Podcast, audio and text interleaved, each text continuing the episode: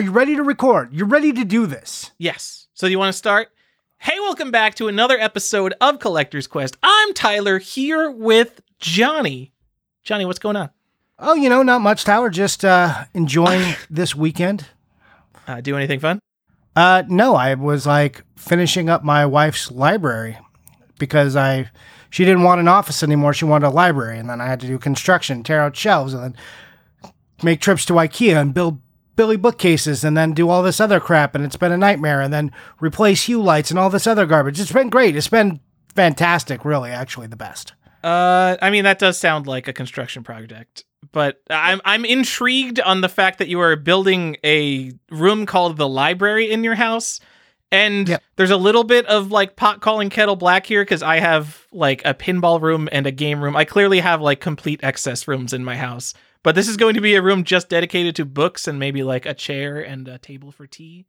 That man, you really fucking nailed it. That right. is that is 100% what it is. There's also a TV in there, but there is a a wingback chair and an ottoman, a little accent table to hold a book and a cup of tea that looks at the TV which swivels and then just wall-to-wall shelving around her. That's my wife's office and you know colorful lighting cuz why not? Sure. I mean that sounds that sounds pretty great. Yeah, she used to have a desk in there, but she was like, I never work on there. All I want to do is like when I work, use my iPad, which has like a folio, so I can just put that in my lap or bring in a tray table if I need it.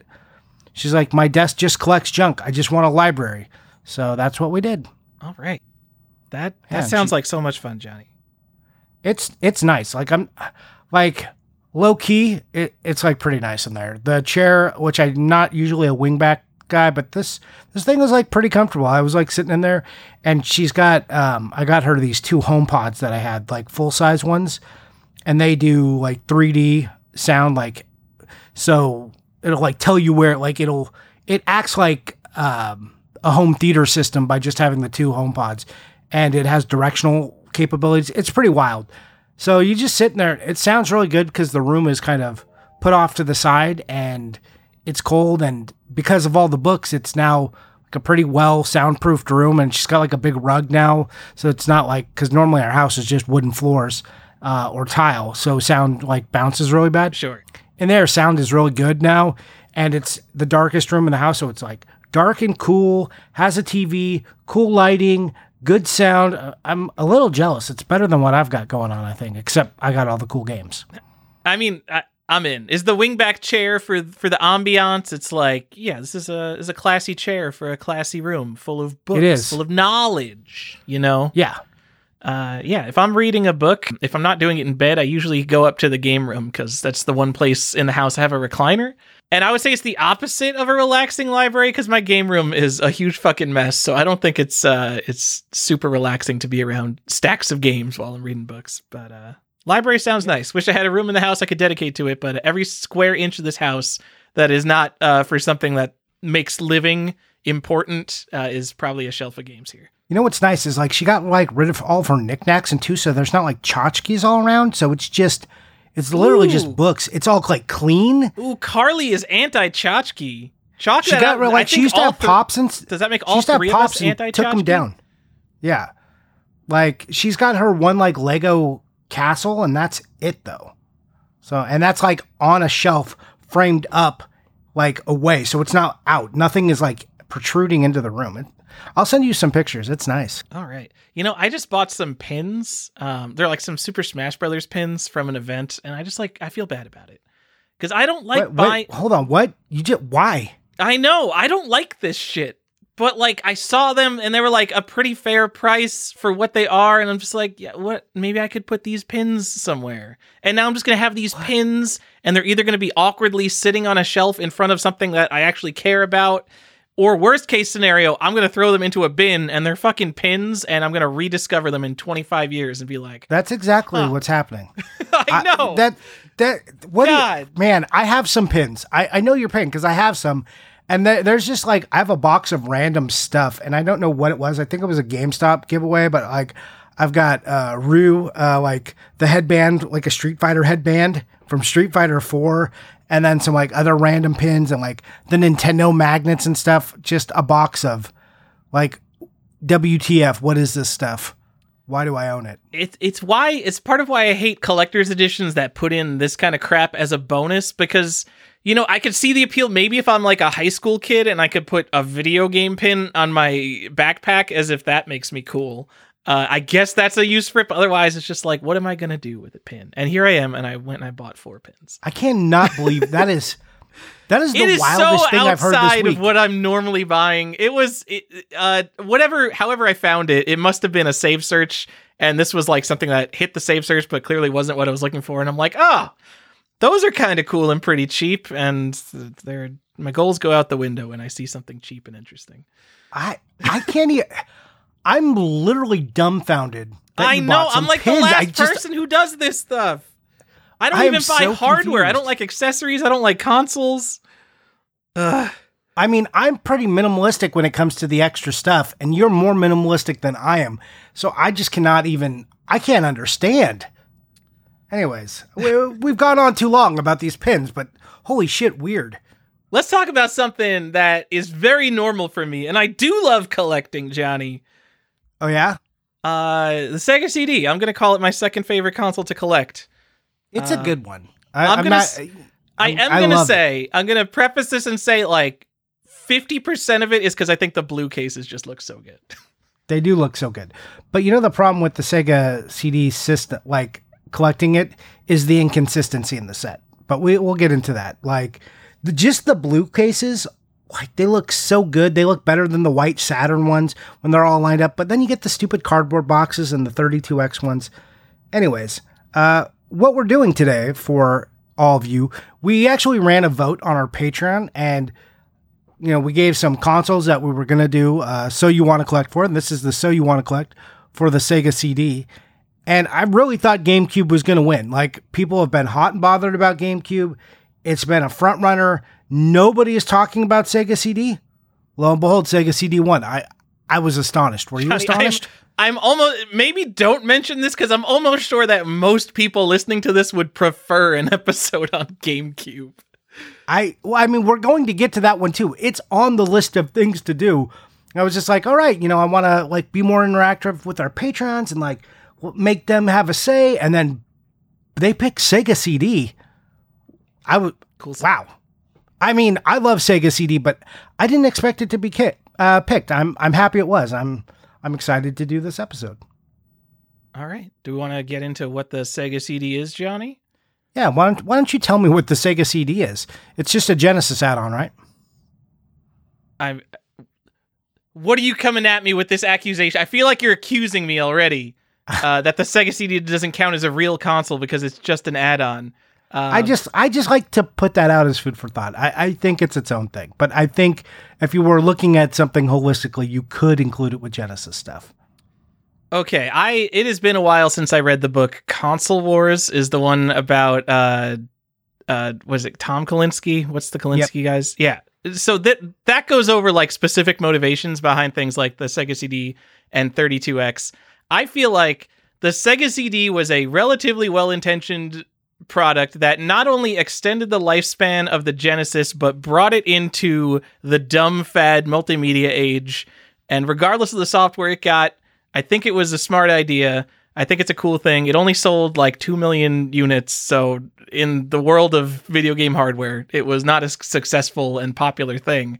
But it's a cool Sega Genesis add on. And there are some people I feel like who might lump it in with the 32X as a pointless thing that didn't need to exist. I think the 32X is very clearly a pointless piece of garbage that did not need to exist and should have just been the Sega Saturn, essentially. Um, but I'm I'm pro Sega CD, cool add-on that lets the Genesis play CD games. So my my only problem with Sega CD is that we all know like if you know the history, it helped they too Sega also screwed Sony as did Nintendo, which led to the rise of the PlayStation. Um so you can either be thankful for that or not, but they went with like a worse maker and kind of a worse model, but they really wanted to capitalize on that FMV. I'm happy the Sega CD exists. I remember when I was a kid, my friend had it, and I was so excited to play Star Wars, like just Rebel Assault on that. I was so like I was ready. I was ready for it. And he had the 32X. He just had the whole jumble, and I was just like, this is amazing. I like, and then we had to figure out how to hook it up, and what a pain in the ass that was to get it all running together because you need you need so many wires and so many plugs. But uh, yeah, Sega CD is a neat system. Uh, if you have if you haven't looked at the logo, I'm just throwing this out there. The Sega CD logo is really cool. It's like it says Sega in, in like in a black box or a rectangle, and Sega is in gray, but then the CD is in like a, a silver panel, and the C and the DD, the C and the D make what looks like a, a CD disc. So if you look at that, the right angle looks like a disc. I thought, I just think as far as logo design, it was really cool. Yeah. Super good. Way better than the Mega CD logo. Yes. Um, So, well, let's. uh Shall we get into like when it came out and stuff? Sure. I just want to also say, uh, unsurprisingly, like most dumb gimmicks, we're going to call Sega CD a dumb gimmick for the sake of argument here. Uh, the games that utilize the Sega CD stuff the best are the ones that barely utilized any of its functionality at all. So uh, when I think of a good Sega CD game and I think of Sonic CD or Lunar or Popful Mail, it's generally just a good Sega Genesis game with CD audio. And everything that tried to do more than that was probably a stupid, dumb gimmick. Similar to how the Wii, the games that were best on the Wii are the ones that barely use the Wiimote uh, pointer functionality. I can I can get behind that. There was some Genesis games that were released on the system that they added some sound improvements to that, which was kind of nice, but wasn't entirely necessary. That was more, I think, of uh, hey, let's capitalize on something that's easy to make real quick. I mean, it could be that, but also, uh, I mean, when you say that, the one that comes to mind immediately is NHL '94, since I think, I think the consensus is the Sega CD version is the best version. Maybe there's some weird SNES diehards for some reason, but like, if you were going to buy that and you had a Sega CD, why would you buy the Genesis version when you could buy the Sega CD version? Plus, it makes you feel good, like it feels like your Sega CD is doing something, even if it's barely doing anything. Well, I mean, if I had both systems and the game came out, I would definitely pick the Sega CD version. Like, if I was a kid in that time era, like, if you're like, hey, let's get Radical Rex, you can get it on the Genesis or the Sega CD. I'm like, I'm picking the Sega CD or Pitfall. I'm definitely getting the CD version because that's going to be cooler. Also, it's CDs were new and cool at the time. Like, man, a CD, that's what is this thing? It's so it's so small and flat and it holds all this information more than a Genesis cartridge. How does it do that? I mean, especially if you didn't really have computers and not everybody computers weren't in every home back then. So, it's 1992 and you've got a Sega CD. Man, that that just feels like the future. I miss the multimedia era a whole lot. I would say my favorite era of computers is getting a disc, like I don't know, like Microsoft Encarta, and it's just like it's not a program designed to give you information in the most efficient way, like uh, Wikipedia is. It's like an adventure of going through pictures and videos of information. It's just like this whole unique thing. It's like a it's a way of designing software that I feel like doesn't exist anymore because people would be like, this UI is insanity. Why would anyone want a UI like this? But because it was part, like that design insanity only existed for like 10 years, maybe. I miss it. I understand that. Um, all right, Johnny. Uh, do we want to get into how many games are on the Sega CD? Well, no, we got to talk about what, like, when it came out and stuff. When did it come out, Johnny? Uh, I'm going to say 1991. Nope, I'm wrong. in Japan, it 92. 91 in Japan, but like at the very, it came out in December as the Mega CD in 1991, uh, October 15th, 1992 for North America, and not not all the way until April of 93 for Europe. So sorry, pal people. I mean, I feel like we were on a delay from Japan the same way Europe is on a delay from North American releases, so they were probably behind on everything else and they were just kind of used to it. Probably. I mean, I, I'm glad those delays are becoming shorter and like less relevant, but man, back Is back Europe still then, delayed on stuff? sometimes Weird. yeah i mean it, it's it's ridiculous but now like sometimes europe gets stuff before us and that's cool too I, i'm for that You're for that? You're pro Europe? yeah I, I mean i'm well like they they got the short end for so long when it came to video games if they get something first or like when they had their like few exclusives that later came to us i mean it's like yeah we could we could wait europe europe had to wait for everything so Might as well. But Japan, Japan can definitely wait. They got everything first. Yeah. Um, I mean, you know, Europe does have a rich history of microcomputer games that we are completely in the dark about that they can lord over us. Yes. Um, there, there's a bunch of weird, like, man, the microcomputer games are so wild, and they're and they cost nothing. They cost nothing. Tyler. Nothing. You could spend your whole life just buying dollar cassettes, Johnny. Let's It's do amazing. it. Let's quit this console nonsense and just go buy shitty computer games that are just like absolute garbage budget trash.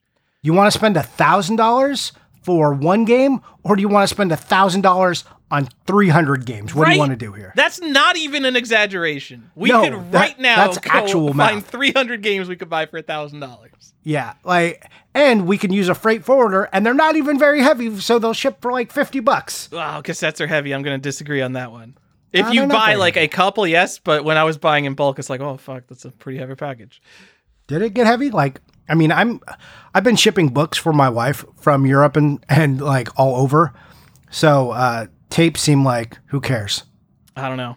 They, uh, I mean, come on. You, if you think of holding a hundred PlayStation games in jewel cases, you'd be like, oh fuck, these are heavy because they're jewel cases. I mean, but these are just like little tapes. They're all air. I, I'm just like literally, I just had to ship a hundred pounds worth of books. I I mean, you're And talking about like a much books. denser thing. Yes. Yeah, it wasn't that many books. The box wasn't that big. Anyways, Uh, I guess we should also mention Sega CD was two hundred and ninety nine dollars, Johnny. that was a lot of money back then. What did a Sega Genesis cost in 1992? I don't know. Let's let's see. Seems like we should have came in came in here with that. I bet we could find it in a Sears catalog. So I'm gonna look at the inflation calculator calculator real quick. Two hundred ninety nine dollars in today's money is six hundred dollars. So this thing was more than a PS5, and it was an add-on. So you also needed a Genesis. Uh, all right, IGN says the Genesis original price was $189, meaning the Sega CD was almost twice as expensive as the Genesis. I'm gonna guess that IGN was wrong. Mm, Maybe. Um, So- oh, here's another. Here's an unsourced claim that it was two hundred dollars, which I- makes see, more I'm sense to me like- than one eighty nine. But uh, I'm Was seeing one hundred and like sixty three dollars and stuff. this is why we do the research beforehand. Yeah. I think. Probably. Anyways, so uh, it was around uh, between 150 and 200 dollars for uh, a Genesis, and I, I think that's roughly right because I think the Super Nintendo was like 150 to 200 dollars depending on the version you got. And then Uh, later right, I mean, I mean, like I guess that's, versions. I guess to live in the future, you got to spend a shitload of money, and I mean that makes sense because not a lot of people had it. The only person I knew with the Sega CD was definitely one of the rich kids. Yeah, I mean, imagine what the whole setup cost. Like if you had the Genesis and the 32X and the Sega CD, that's a system in today's money that was over a thousand dollars. Yeah, it makes the 3DO seem almost reasonable when you put it all together. Is that Neo Geo money back then? I mean, Neo. Ge- I think the problem is Neo Geo games were also expensive as fuck, so it, wasn't just the console investment. That's true. Uh, also, update 1990 Sears Christmas Wish Book. Uh, Sega Genesis Model 1 was only $189. So uh, Okay. that seems accurate, I guess. Sure. All right, we're we're close. Anyways, what? So it was an expensive system. CDs were new. Scratching was a horrible thing back then. The lasers in the Sega CD did not stand up to the test of time. Um, so if you had like a dirty disc or a scratch disc, it was much worse than uh, in today's day and age when you got a little nick or something. So something Is to it? keep in You mind. know what? So this could just be because people sure didn't play their Sega CDs as much as like a PlayStation, but I mean, in PS2, it's basically a meme on when is your disk drive going to die. But it's probably because people just played the shit out of PlayStation 2 because it's like maybe the best console ever made. Yeah, yes. I mean, but I did. I've had two PS2s fail, and I did not. I mean, I played them a lot, but not not a ton. But how much did anyone play the Sega CD? But the Sega CDs, especially the Model One, was prone to failure. Like the the track on the disk drive broke a lot. The laser broke a lot.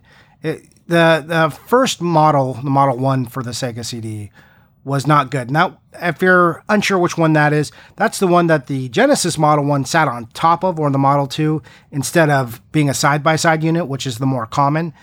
Um, those ones are basic. If you get those, they're almost all going to need some sort of repair. And if they don't now, they will shortly. They're, they're I mean, not a great system. It's got a belt driven, uh, it's, it's a tray loading CD rather than yes. just a simple pop up. It, it has an unnecessary amount of moving parts I don't know if that's just a design problem that it had or they intentionally wanted to make it look like a big fancy chunky piece of hi-fi equipment, which is exactly what the Model 1 Sega CD looks like, which way I think is looking. why most people probably want a Model 1 Sega CD because it looks way, way cooler. cooler. It does look way cooler. The other one you're just like, who cares? And sit side by side and just it's a little like it's a little lame looking. But the the one that bolts on top, yeah, way cooler looking. Not as cool as the X'Eye, but we'll get into that later. Yeah. Anyways, let's talk about let's get into our list and, and go down because we do have a format for this show, and we we talk about some things like the price and like when it came out and the history. But let's talk about how many games there are before we get into the hardware variants. Uh, I didn't have it written down, Johnny. I thought I heard you say 147 to 148 ish. So not yeah, a lot. Of it's like that. That depending on how you count could be like as low as 140 or 138 like if you don't count the animals and you don't count making the music and modern rock and comptons uh, sega cd is one where the does it count and do you count it is people's numbers are going to change but is it a thing you could get and ha- put in the disk drive for the sega cd around 148 147 that's like a safe that's a safe range but if your number is lower than that just think about what you count so yeah, that that's it. And did we ever look up the price of the full collection? Because all those good price sites are uh, I'm sure super useful. We, we can now. get a really good uh, good idea. Let's here, get a really good estimate from our, our buddies at like I don't know price charting. I'm sure they know something about it, right? I don't see it. Do you ever go to price charting and like sometimes you see that box and graph that's like here's how much the entire set costs, and sometimes you don't see it? Yes. What is up um, with that? I thought Game Value Now did a better job of like kind of showing that. Yeah, Game Value Now does a great job with a lot of things. Um, complete set Game Value Now says is fifteen thousand dollars for whatever that's worth. Um, yeah. I would not trust that. I don't look and, eyeballing their prices. They seem fine. Uh, I'd maybe call a couple of them a touch low, but uh, sure, fifteen thousand dollars is probably ballpark around there. Uh, yeah, that I'm seems looking- like a hell of a lot of money for every game for a console kind of no one cares about, but uh, a lot of that is one game. It's Keio Flying Squadron. So, and just looking at price charting right now, looking at the overall prices for games, pretty close, like a little low, but pretty close to what I was seeing in eBay sold. So, if you needed like a rough estimate on the cost of a game, what it was going to cost you to get it on Sega CD, I wouldn't say definitely don't look at price charting. I would say look there first because it's easiest and then kind of analyze what the most current sales are, but pretty close from what I'm seeing here. Uh, yeah. But don't look at the list where it says there's 168 Sega CD games because that is just not true. Um, it says 146 on Game Value now. Yeah, so I'm glad our counts are all correct. So it is. Uh, I'm. This is an off the cuff observation, but Sega CD prices, they were pretty flat before COVID. And then I'm going to call the bump, while still like a tremendous bump of like almost 50% increase in value, like compared to NES or SNES, which more than doubled, I think, for especially for complete in box for those. Pretty modest COVID bump to only go up in price 50%. Yeah. I mean, and then now it's been it's still like kind of flat. I mean, it's is, uh, it's pretty cool to see something that's not like, oh my god, the everything is on fire. So uh, if we're looking at uh, COVID was what April of 20, February March 2020. Uh, you know what? I'm I'm going through and I'm looking at some of these graphs and maybe maybe the COVID bump wasn't as bad as I'm thinking. It looks actually pretty comparable to uh, like maybe it's a little bit less bad than something like NES or Super Nintendo. It went from thirty to like fifty, like thirty to fifty dollars. So I mean, it's a pretty big increase, but I anyway, but I don't know the demand is. Now. What are you gonna do? Thirty to yeah. fifty dollars. What are you talking about, by the way? On the average price of a game. Okay. From well, April- you know, d- why- I can't stand this data. My my graphs are showing it went from about 60 to about 100 for the average game. Man, I, are you looking at I'm game, on value, now? And I'm looking at price charting. So cool, super. And this is why we Someone bitch about these this. sites. Why? Why do we even look at these websites? Someone make a new website. I can't handle it. We're not eh. fixing these websites anymore. Need I- new paradigm. I agree with you, but I was saying the price charting prices for the games look comparable, so I was feeling like maybe this was okay. But game value now, like, I, I can't even look at that site. It just brings up bad feelings. Anyways, that's not about what this episode's about. Let's let's focus up. Okay. All right. Uh, so maybe fifteen thousand dollars. And hey, Tyler, how much for a loose set? Because I'm assuming that I means complete know. in case. Everyone knows we're gonna say don't collect loose Do- Sega do CD they know that? Yeah, please don't. don't. Be crazy. Don't don't be the guy who's like, I printed my own DVD case. Like, I guess cool, but like just don't don't do that. Like, Uh, who cares? Save Like- uh, Save Point Video Games is unfortunately out of business. That was uh, one of my local game stores, and they had their section of Sega CD games, and there was like the real Sega CD games, and then they had the ones with like DVD cases that were next to them. And I I went to Save Point for a few years, and no one ever bought those DVD case games because what the hell, guys? Yeah. I mean, if you're spending the money, you might as well just go all the way. Sure. Just don't do it. Don't do it. Okay, now now we're supposed to talk about hardware variants. Let, let's talk about how many hardware variants there were for this thing. Because for a system that did not lo- last very long, it kind of had a lot of hardware. Yeah. All right, I might be disputing you again here. Uh, I mean, not again, but uh, so you say it didn't last very long. It was in uh 1992, and there were games released through 1995. Like, I don't, I don't think that's too bad of a run for like an unpopular add-on. And there was even one game released in 1996, meaning that the like a good four to five years for the Japanese one, because uh, the 1996 game was Shadowrun Okay. in Japan. So anyway, think about it. Came out not a terrible October. run. I'm just no, saying. October of '92, which is almost '93, and you're like '95. It's like two years, dude. I mean, yeah, two years is pretty failed constantly, but you know what? That's I- like al- it's like three years. Okay, There's 1995 games.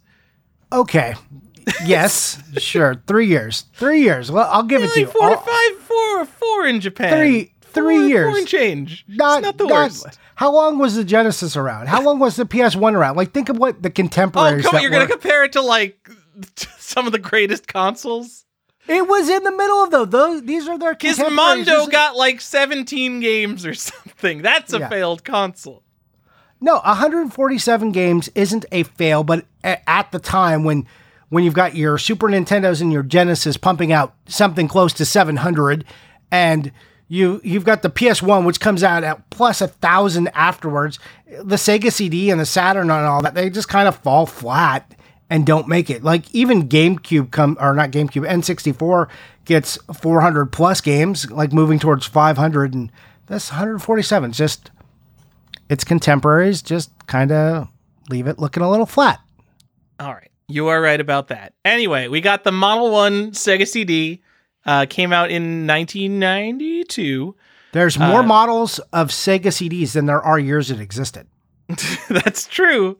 Uh, so the Model 1 came packed in with a three pack of games uh, Sherlock Holmes Consulting Detective, Volume 1, Sol-Feace, and Sega Classics Arcade Collection, which itself is uh, a collection of Sega Genesis games that have been updated with CD audio. Literally, the only game I can think of off the top of my head is Streets of Rage, because that's the only one I think I've actually played on it. I'm just gonna say, like, as far as a packing, this is a really sweet lineup of games. For Oh, pack-in. super good. Like when you think Sega CD, you're like, oh, you got Sewer Shark as a pack in. But Model 1 pack in, like, really Yeah. varied and pretty good. Uh, especially because those Sega, those updated Genesis games with CD audio, in my opinion, that's basically the best thing the Sega CD can do. Plus, Sol-Feace actually is Sol-Feace technically a Genesis game, also updated with CD audio. Like, Yeah, also cool. D's on the- yeah, And then you get Sherlock Holmes, which like whatever, but that's a game with uh uh voiceover audio. So again, a unique game that you probably wouldn't see on normal gen. Yeah, fucking killer packins, I think. yeah. Uh, the classics. What, what else? Like Shinobi was in the packin, right? What was like another? Uh maybe. I don't Yeah, remember. Revenge of Shinobi, Columns, uh, Golden Axe, and Super Monaco. Yeah, that that was the five. All right. Yeah. I mean, maybe it depends how much multimedia fun I was looking for, but I wouldn't feel cheated if I bought it. I mean, it was also three hundred dollars, so you know that's basically the price of Uh, six yeah. games. But I mean, and then you what? And then the later pack-ins what had like Echo in there, and then Sonic CD. ooh, uh, yes, those were also pack-ins later on. Um, good to mention under the variants section, Johnny, because I don't Yeah. know that off the top of my head. Well- Uh, after the Model One, which is the hi-fi one, super cool. We got the Model Two Sega CD, which is the little tumor you attach to the side, a little bit more styled towards the Model Two Sega Genesises. Uh, that's the one that came with uh, Sewer Shark, which is whew, um, not as good of a game as those first few games. Nope. Uh, there was a sports system that came with Joe Montana football, and there was an action system that came with Tomcat Alley. Pretty cool. Um, Tomcat Alley, another FMV game. I mean, that's what the Sega CD was about. If you don't Oh, know, I know. Sega CD was trying to be the FMV system. I know you would never like release your cool system and be like, here's the games that barely use this technology, but just man, what kid was excited for Tomcat Alley? I was I was too young. I didn't know Sega CD was coming out, but come on, man. So one thing to bring up, and this is like really a, a hardware extra, but also necessary to, or not completely necessary, but the fact that it had the CD backup RAM cart that came with it, so like your first memory cart, you know, I thought that was pretty cool because that was the first time. I know other stuff may have had that in other ways, but for me, this was the first time I was seeing like basically a memory card um, for any system, and I thought that was pretty awesome. Okay, I guess, but it was so the Sega CD has built-in battery backup memory. It does. So the well, only reason to have the memory card is if you need more storage. Uh, I don't like how many people needed that. I don't know, but I thought it was cool that it existed. Like the idea I that you could it's- take that you could take your stuff with you to your friend's house. That was like that was novel to me. Not that any of your friends had a Sega CD because you you were going to the one person's house who had it. All right. I mean, that's cool. Like I never thought of that. Cuz you see when I I see a Sega CD and I'm like, "Oh my god, this is a 30-year-old piece of garbage and I'm playing Shining Force CD. I do not want to lose this save to this 30-year-old piece of garbage." So I always see those and I'm like, "Okay, these are literally just to back up my saves to make sure nothing happens to my save." Yeah, Um, true. Anyways, we can now talk about your favorite one, the Sega the the CDX. Uh, CDX Johnny released in uh, mid 1994 because Sega CD has legs.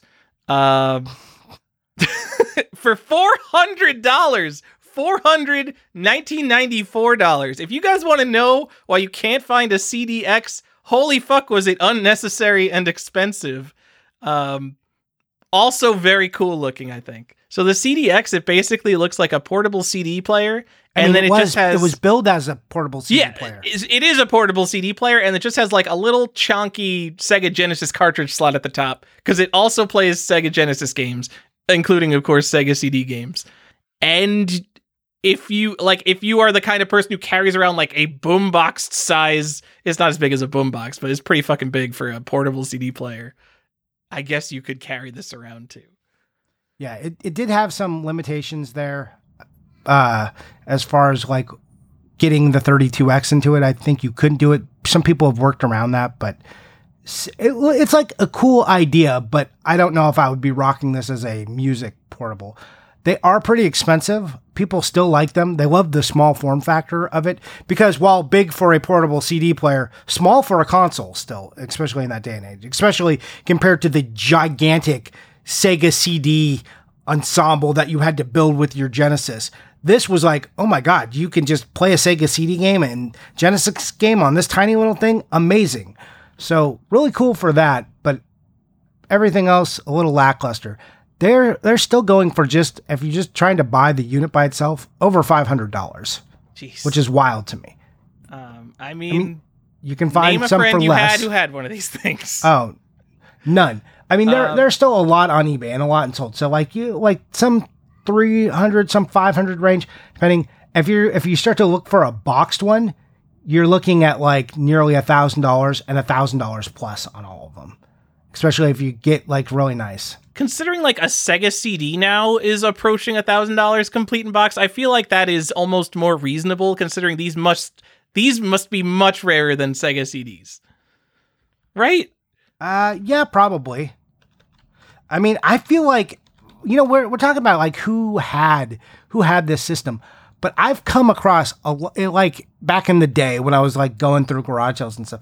I came across a lot of Sega CD systems. I think I still have a box with like I don't know, uh, two Model Twos in it and like four Sega CD systems just sitting in a box in my garage. I think I have four Sega CDs, and I don't know where they came from. And I this have is five not. Sega CDs because I have a boxed one up there too. Well, I, I'm not talking about my boxed ones, which I have like four of. yeah. Uh, yeah, I just have four ridiculous. that like just came from somewhere. Yeah, like exactly, garage just sales, like- just like trading around kind of stuff. exactly. Um, yeah. Also, I think it's it's worth remembering. So this was a four hundred dollar thing, but uh, it's also a Sega Genesis. So Yes, you would be is- the weird person who it's 1994 and you're like, it's time to invest in a platform. A five year old platform Sega Genesis. You know, I'm sure there were people getting into consoles late. There's always those people looking for the the budget like PS3s towards the end of the PS3 lifespan. Um but so this this was cheaper than buying a Genesis and a Sega CD, but man, that's a pretty big purchase for a late in the life console. That's true, but like just think about minimizing your setup so you could actually just plug it in with one wire and like one no, power adapter. On, no one cares about that. You just care about the games. True. If Uh, like if I'm nine years old, which is like the audience for video games at that time, I don't give a shit how complex it is. Let me play true. Sonic CD. all right, fair, fair. Um, anyway, that uh, so CDX came packed in with uh, Sonic CD and Echo and the arcade collection. So another like pretty killer lineup, I think. super, super good pack-ins. Like if you bought it and you just got that, you you were like pretty good. Like you're like, this is awesome. Like what did I, what did I get with my Switch? Nothing. I didn't even get 1-2-Switch, and that game sucks. Yeah, that's a game they literally should have given you. It should have just been loaded onto the system. What a piece of garbage. I mean, to be fair, I got Breath of the Wild, which is like one of the best games ever. Oh, but yeah, damn it, give me cool stuff. What else did I get recently? What are some other recent consoles? I obviously don't have a PS5 because I don't know if they exist yet. What was the last Uh, console I got before that? An Xbox, but I mean now everything is, you know, services, so it doesn't really matter. Like they're packing. I mean, you could just download services. Fortnite for free. Yeah, but JVC X'Eye Johnny, the fourth So cool. Sega CD we're going to talk about, and the, The worst named console of all time. I don't care how stupid of a console name you could find. This is the worst one. Probably. I, I I thought it always sounded futuristic and cool. Johnny, why does this exist? It literally came out the same month as the CDX, which does, as far as I could tell, the same thing in a cooler form factor. Uh, yeah, except it does it better. Better video outputs, less prone to scratching. You can also attach the 32x. Just a better system all around. Better outputs. You can't attach a 32X to a CDX? Uh, I don't You know. can kind of, but it, you're not supposed to. You're not supposed. I, I don't know. Um, so the uh, JVC X'Eye, the localized version of the Wonder Mega, way Worse better than the. Wonder Mega. The Wonder Mega, such a cool name, also was a better system. Uh, so it is a Sega CD. It's got a cartridge slot for Sega Genesis games, and then is it also billed as a karaoke machine because it comes with karaoke CDs. Yes, it does. Uh, does it come with multiple? It comes with multiple karaoke CDs. So it's you- also strange that it, it's such a Japanese console. It feels like it's strange that they even bothered to release it here. It it is a little weird that they released it here, uh, but it's if it's the way I would uh, eh, when I had to play Sega CD. This is what I would put up. So like I had this out in the Genesis because ease of use and reliability of the system, better laser than the CDX, uh, better better moving parts too, like just a better construction all, all around. I felt. Yeah, I uh, I'm one of the few people who hates the X'Eye, uh, not just because of its stupid name. I think it looks terrible. Uh, I don't like the design, and for the American version, I don't like the color. And we've argued about it on the show. The It's Japanese Wonder Mega is black. The American JVC X'Eye is dark blue. Put a 32X in your JVC X'Eye, and you'll be like, "This is the grossest thing that has ever been created," because they're not even matching. Even it's the worst. Is it blue? Like I It is it dark black. blue. I hate it. I'm like looking at mine; it still looks black. Okay. Also, JVC X'Eye price $500 compared to the CDX, which is $400. Remember those CDX pack-ins were fucking badass. Yeah. JVC X'Eye pack-ins, you got two karaoke CDs, Prize Fighter, and Compton's Encyclopedia for a hundred dollars more. Are you fucking kidding me? It it is weaker in that respect, yeah. But Yeah. we're uh, you know my love for it came after the fact, so none of that mattered. I know, I know. Um, what is a complete in box JVC X'Eye cost? I'm going to say two thousand dollars, just because I know Um, how rare these are. You know, less than you'd think. Um, you can buy an X'Eye for you know around three hundred to five hundred dollars, even sometimes a little less. Uh, complete in box ones going for less than eight hundred. There's one on eBay right now. Well, there's one in the like uh, like a oh, it's like a refurbished box. Oh, wow, this is eight hundred dollars and no one's buying it. Yep. All right, that's crazy. Yeah, Probably 'cause it has 800 such a best stupid name. This even comes with like bonus karaoke CDs. I bet those karaoke CDs are rare as fuck. Probably, yeah. I'm gonna That means the person who owned this did it for the karaoke. Uh, it is. Uh, oh, oh man, it comes with like its own. Look at look at these dumbass controllers. Now that I'm looking at an eBay auction, it comes with JVC X'Eye Sega Genesis controllers, which are dark blue, but the buttons are still black. It looks terrible. It, and to be clear, it is a specifically branded controller. So if you're picking one up, like, yes, you can plug a regular Genesis controller in, but the X'Eye did have a branded controller that came with it. Something to note. There was also two different versions. There's like a full picture box that matches the Sega CD aesthetic and the like the blue and the white kind of color pattern. And then there's one that comes in like this red box, which I don't know what that version was all about, but it's it's gigantic and ugly, and it exists. I'm super tempted to buy this X'Eye, but I know it's not complete. It's missing. Uh, it's missing one of the CDs, and it looks like it doesn't have any manuals. So, eh, eh. I don't need that in my life for eight hundred dollars, Johnny. But look, it's got three JVC controllers. Man, they are balling. I you'd be pretty balling using them. But uh, to be clear, the JVC branded controllers are like the chonky, shitty first generation Genesis controllers that no one actually wants to use. Yep. The the ones that got re released for the Switch for some reason, the bad Sega Genesis controller, I have no idea why. Nostalgia, sure. Yeah. I, do you? Does anyone have nostalgia for that awful controller? I do, I, I always hated it. It was always, Always. the worst. Can you imagine? So I grew up with that as a kid, and then I go to my friend's house who has uh, NES and Super Nintendo, and like using a Super Nintendo controller where it has so many more buttons and it's so much more comfortable. I'm just like, what am I missing out? This is ridiculous. I need to You're become like- a Nintendo kid. How am I a Sega kid? This is the Like, worst. why am I holding this awful croissant? Yes. Just this horrible plastic croissant in my hand instead of a real controller. Yeah.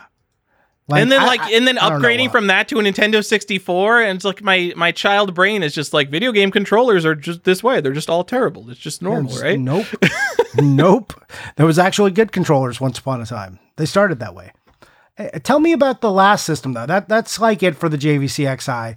Um, Uh my Oh yeah, we had uh, just like two expensive, obscure systems that no one owned uh, that could play Sega CD games. So let's talk about the third expensive, obscure system that no one owned that can play Sega CD games: the Yeah. Laser Active, the Pioneer Laser Active. Johnny, Our favorite uh, thing to talk about on the show is the laser active. I don't know why it keeps coming up. We haven't even have we done a so you want to collect TurboGrafx because it'll Yeah, come up again at some point. We did. We did. A oh, we did do. All right, whatever. Yeah. Pioneer Laser Active. It had it's a laser disc player, and you could buy an add-on, the Sega Genesis pack, or maybe it was just called the Sega Pack. I forgot what pack stands Yeah, for. module. And you plug it in, and so I'm pretty sure it can't play Sega CD games unless you have the Sega Pack. But once you plug in the Sega Pack, you can just put a regular Sega CD game in that giant ass tray. It probably had little pop-out Uh, there's for a, regular. there's CDs. one. There's a s- specific Sega CD pack, right? It says Sega CD on it. We're going. What, Johnny? I'm, we have to cut this out. What are you talking about? on on the module, there's a pack, and it says it's Sega probably CD. a. Genesis and Sega CD pack. Yeah, I don't think we need to talk about the laser active more. We've talked about it a bunch. Again, I don't know what a laser active costs. Uh, let's just say a thousand dollars. I've seen one laser active in my life. The controller was broken, and I was devastated. Yeah, it's like at least a thousand dollars, and then the modules can cost anywhere between like five hundred to a thousand dollars as well. Brutal. And then you have a console that like some weird old collector guys care about. Yeah, and so and be careful because there there's like a Mega Drive console, which I don't know if the Mega Drive pack works in just the American Laser Active. Like there's one specifically for Mega Drive and Mega CD. I mean, if Uh, you're like, collecting I- Laser Active, go all out, get all of them from all the I- absolutely. Uh, like I think it would be way cooler to be rocking the Mega Drive pack in your American Laser Active. Johnny, Anyways. how hard is it to collect? No, it's first of all, no, it's not cool to get Mega Drive stuff for you. Maybe it is. I don't know. How hard is it to get? How hard is it to collect for Sega CD? And is it a popular system to collect for? It's not that popular, I wouldn't say. Uh, I think that we like it much more than other people, and uh, I wouldn't say it's very hard. I, I would say there there aren't any real set killers, as we talked about last time. There's just a couple expensive games, and there are like a few at the top end, but overall, not too hard. You're gonna like find the the biggest hurdle with collecting Sega CD is getting over how the aesthetic falls apart and like where do you cut yourself off? Are you adding the Sega 32X games, the Sega CD 32X games, plus the uh just the 32X like there's some that are in like an orange box and then there's the Sega CD games that come in like these weird blue boxes and then there's cardboard boxes and then there's the standard like hard plastic clamshell that we all love and hate at the same time. It's I not hard though. Like games are available.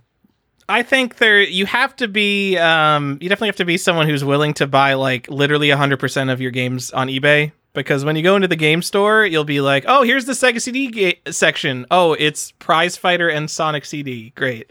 I don't think I've ever walked into a game store and seen something really exciting for the Sega CD. No, like this is like I my recommendation if you want to collect the Sega CD is now that conventions are going to be a thing, go to a convention. Like there will be a table that has some and you can like pick them up and look at them. That's way better than buying an eBay because the cases are so fragile that they just break. They're just brittle. It becomes and the more the more the plastic has been exposed to the sun, the more brittle those cases become. So you have to be very careful. So if you can just go and just go go to a convention and pick up as many as you can. That's great. And if you can get extras for replacements, that's great. But also, if you're collecting Sega CD, you have to be comfortable with a certain amount of uh, general damage to your cases because to get all perfect cases is going to be a very hard endeavor. And if you, it's going to be very expensive. If you can just be like, I'm okay with a broken hinge here and there, or a crack on the plastic on the back or front, like not too bad, not completely destroyed.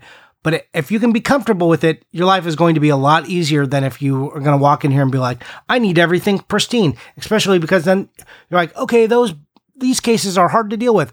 But the cardboard boxes, there's like, but not the hard style cases, but like these cardboard flip style cases they have are awful. They are one of the worst boxes ever made for any system. It's TurboGrafx level bad, except there's no like consistent insert for them, so they're always trashed. To get a nice Sega CD cardboard box, very tough. I think And they're borderline worse than TurboGrafx in Oh, how no, I'm saying- I'm unnecessarily saying big and worse. fragile they are. Yes. Yeah, no, I'm saying Really they're bad. worse. Like I think the the cardboard is a little bit thicker, but the structure around it is worse. So yeah, it's it's one of the worst boxes, hands down. It might be the worst cardboard box ever made. Uh, sure. I I mean, maybe. I mean, I think 32X is also pretty high up there just because they are so unnecessarily large. Not 32X, uh, 3DO.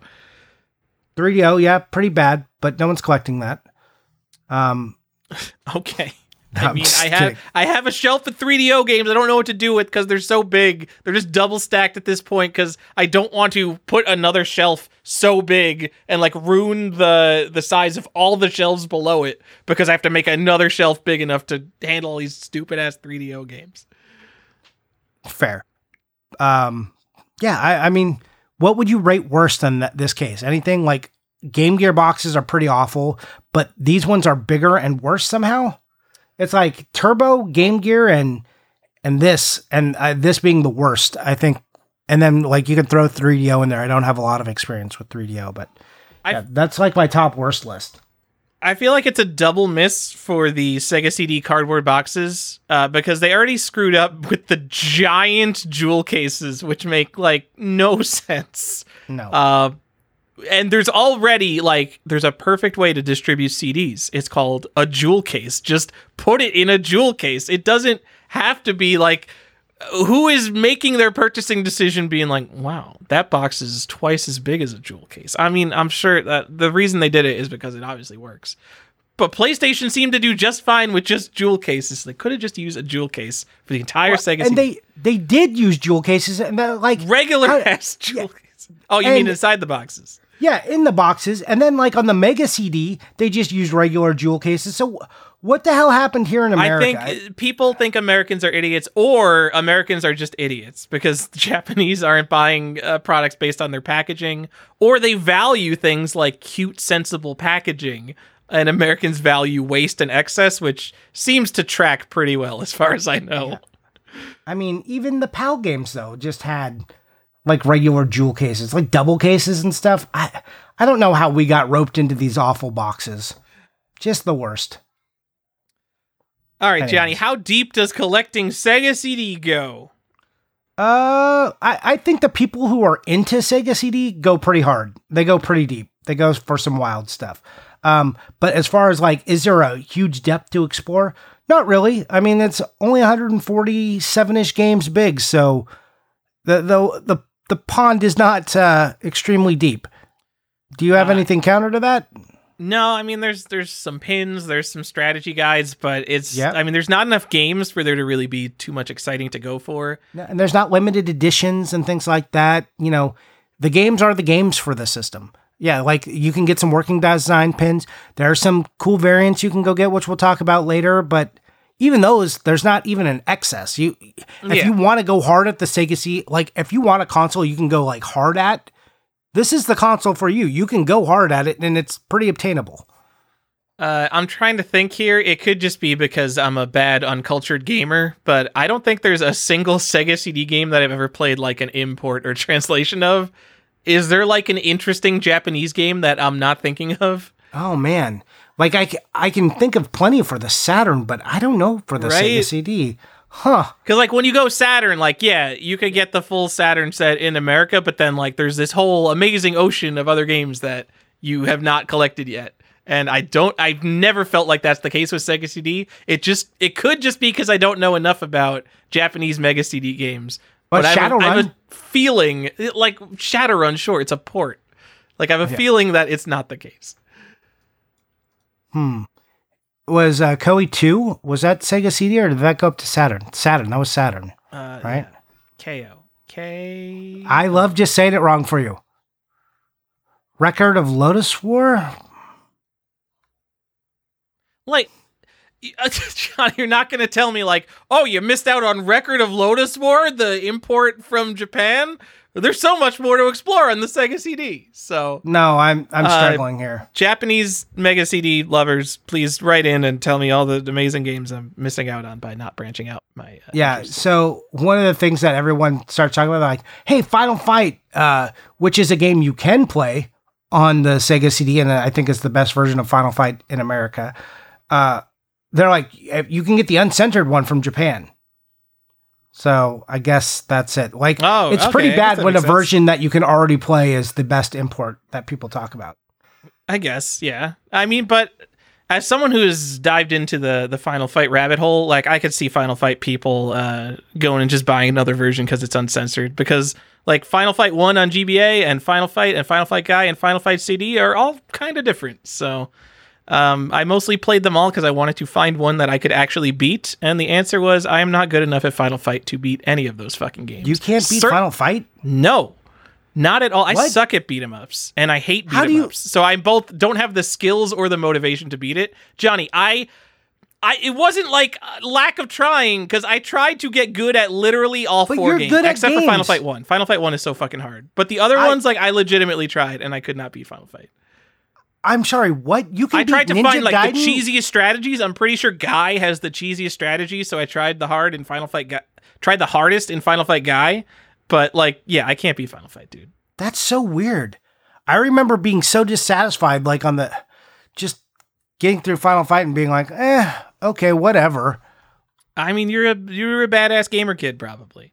I, I was pretty good at video game. As good as I was as a kid, I am so awful now.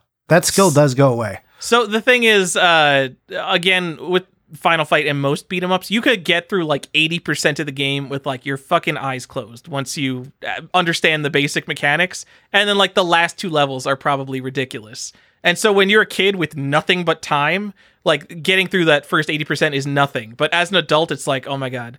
I have to sit here. I just lost uh, my last life again. I have to sit here and go through another hour and a half of the first, you know, first few levels really carefully. Uh, it's beat 'em ups are not for me. I hate beat 'em ups. They aren't all that interesting. Um, I love rhythm games. You could literally you set rhythm games immediately to the difficulty you want, and it gives you just ninety seconds of pure gameplay. It's the perfect genre, Johnny. Okay. Anyway, Okay. uh, games for the Sega CD. You know the reason we collected, Johnny. You want to talk about the launch games? Yeah, there there's some there's some. We we already talked about the pack-ins, which being Sherlock Holmes, Sol-Feace, also sold these on the Genesis and the Sega Arca- uh, Classic Arcade Collection. But there's Black Hole Assault, Chuck Rock, Cobra Command, making the video INXS, making the video Marky Mark and the Funky Bunch, Night Trap. Hello, controversial title. Uh, you know, Nintendo meme, if ever there was one, Night Trap, and uh, sorry, Sewer Shark. Uh, The pack-ins are awesome, but the rest of the launch lineup like- pretty weak. the- like, is this on purpose? So th- they came out with eleven games, and they're just like, we need to pack in literally the best three games. I mean, maybe it it didn't give you a lot to buy, but I mean, they were like, man, imagine like INXS. That's a band, by the way. Like, can you imagine the people who are like super jazzed about INXS, and then like Marky Mark, like they were selling those those games, or we'll just call them titles, to like some group of people who also had who bought a Sega a Genesis, and then this add-on. Like, who were these people? Did anyone buy this specifically for the making the video games? Like, that's so weird to me. I I don't know if if there's anyone out there who doesn't know the Make My Video series. I think there's four of them on the Sega CD. It's literally Kris Kross and uh, uh, Kris Kross, and then uh, what? Not something culture. What? Who is it? It's the you're missing the best one. what culture? C+C Music Factory? Is that who I'm Yeah. thinking of? Yes. Okay. Um, because that that one's it's called something else. It's like Power something. Anyway, you make a music so it plays like a music video for you, and while it's playing it, you could edit it in real time, or you could like put effects over the video, and then so you you're seeing this as it happens. So you're like editing in real time. Then after that. It plays the same song and same video that you just edited in real time back to you. So you're essentially experiencing the same thing twice and then the musical artist rates how you did. Somehow there's a way to do good and bad, and it unlocks little FMV scenes. Um, and like there is some charm to it because like the real artists are there and there's unique FMV clips of them. So you could go and C+C Music Factory will be like, "Man, that was whack. You you're an asshole. Why did you make that music video for us?" Um so there is some fun to it in that sense, uh, but also I think each of the games has three songs. So, Really exciting. ugh, Make sure you paid fifty dollars for that. some of the worst video games ever made.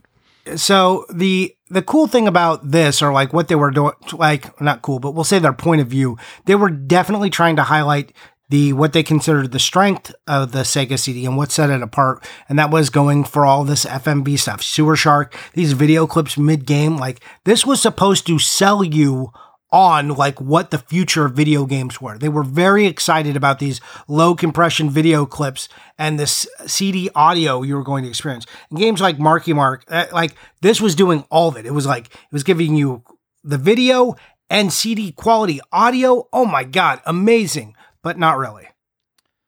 Uh, yeah, and I definitely agree. And uh, we already said the last game was Shadowrun in Japan. Uh, who knows? I don't know why that got a port over there, but not here. Probably because why would they bother?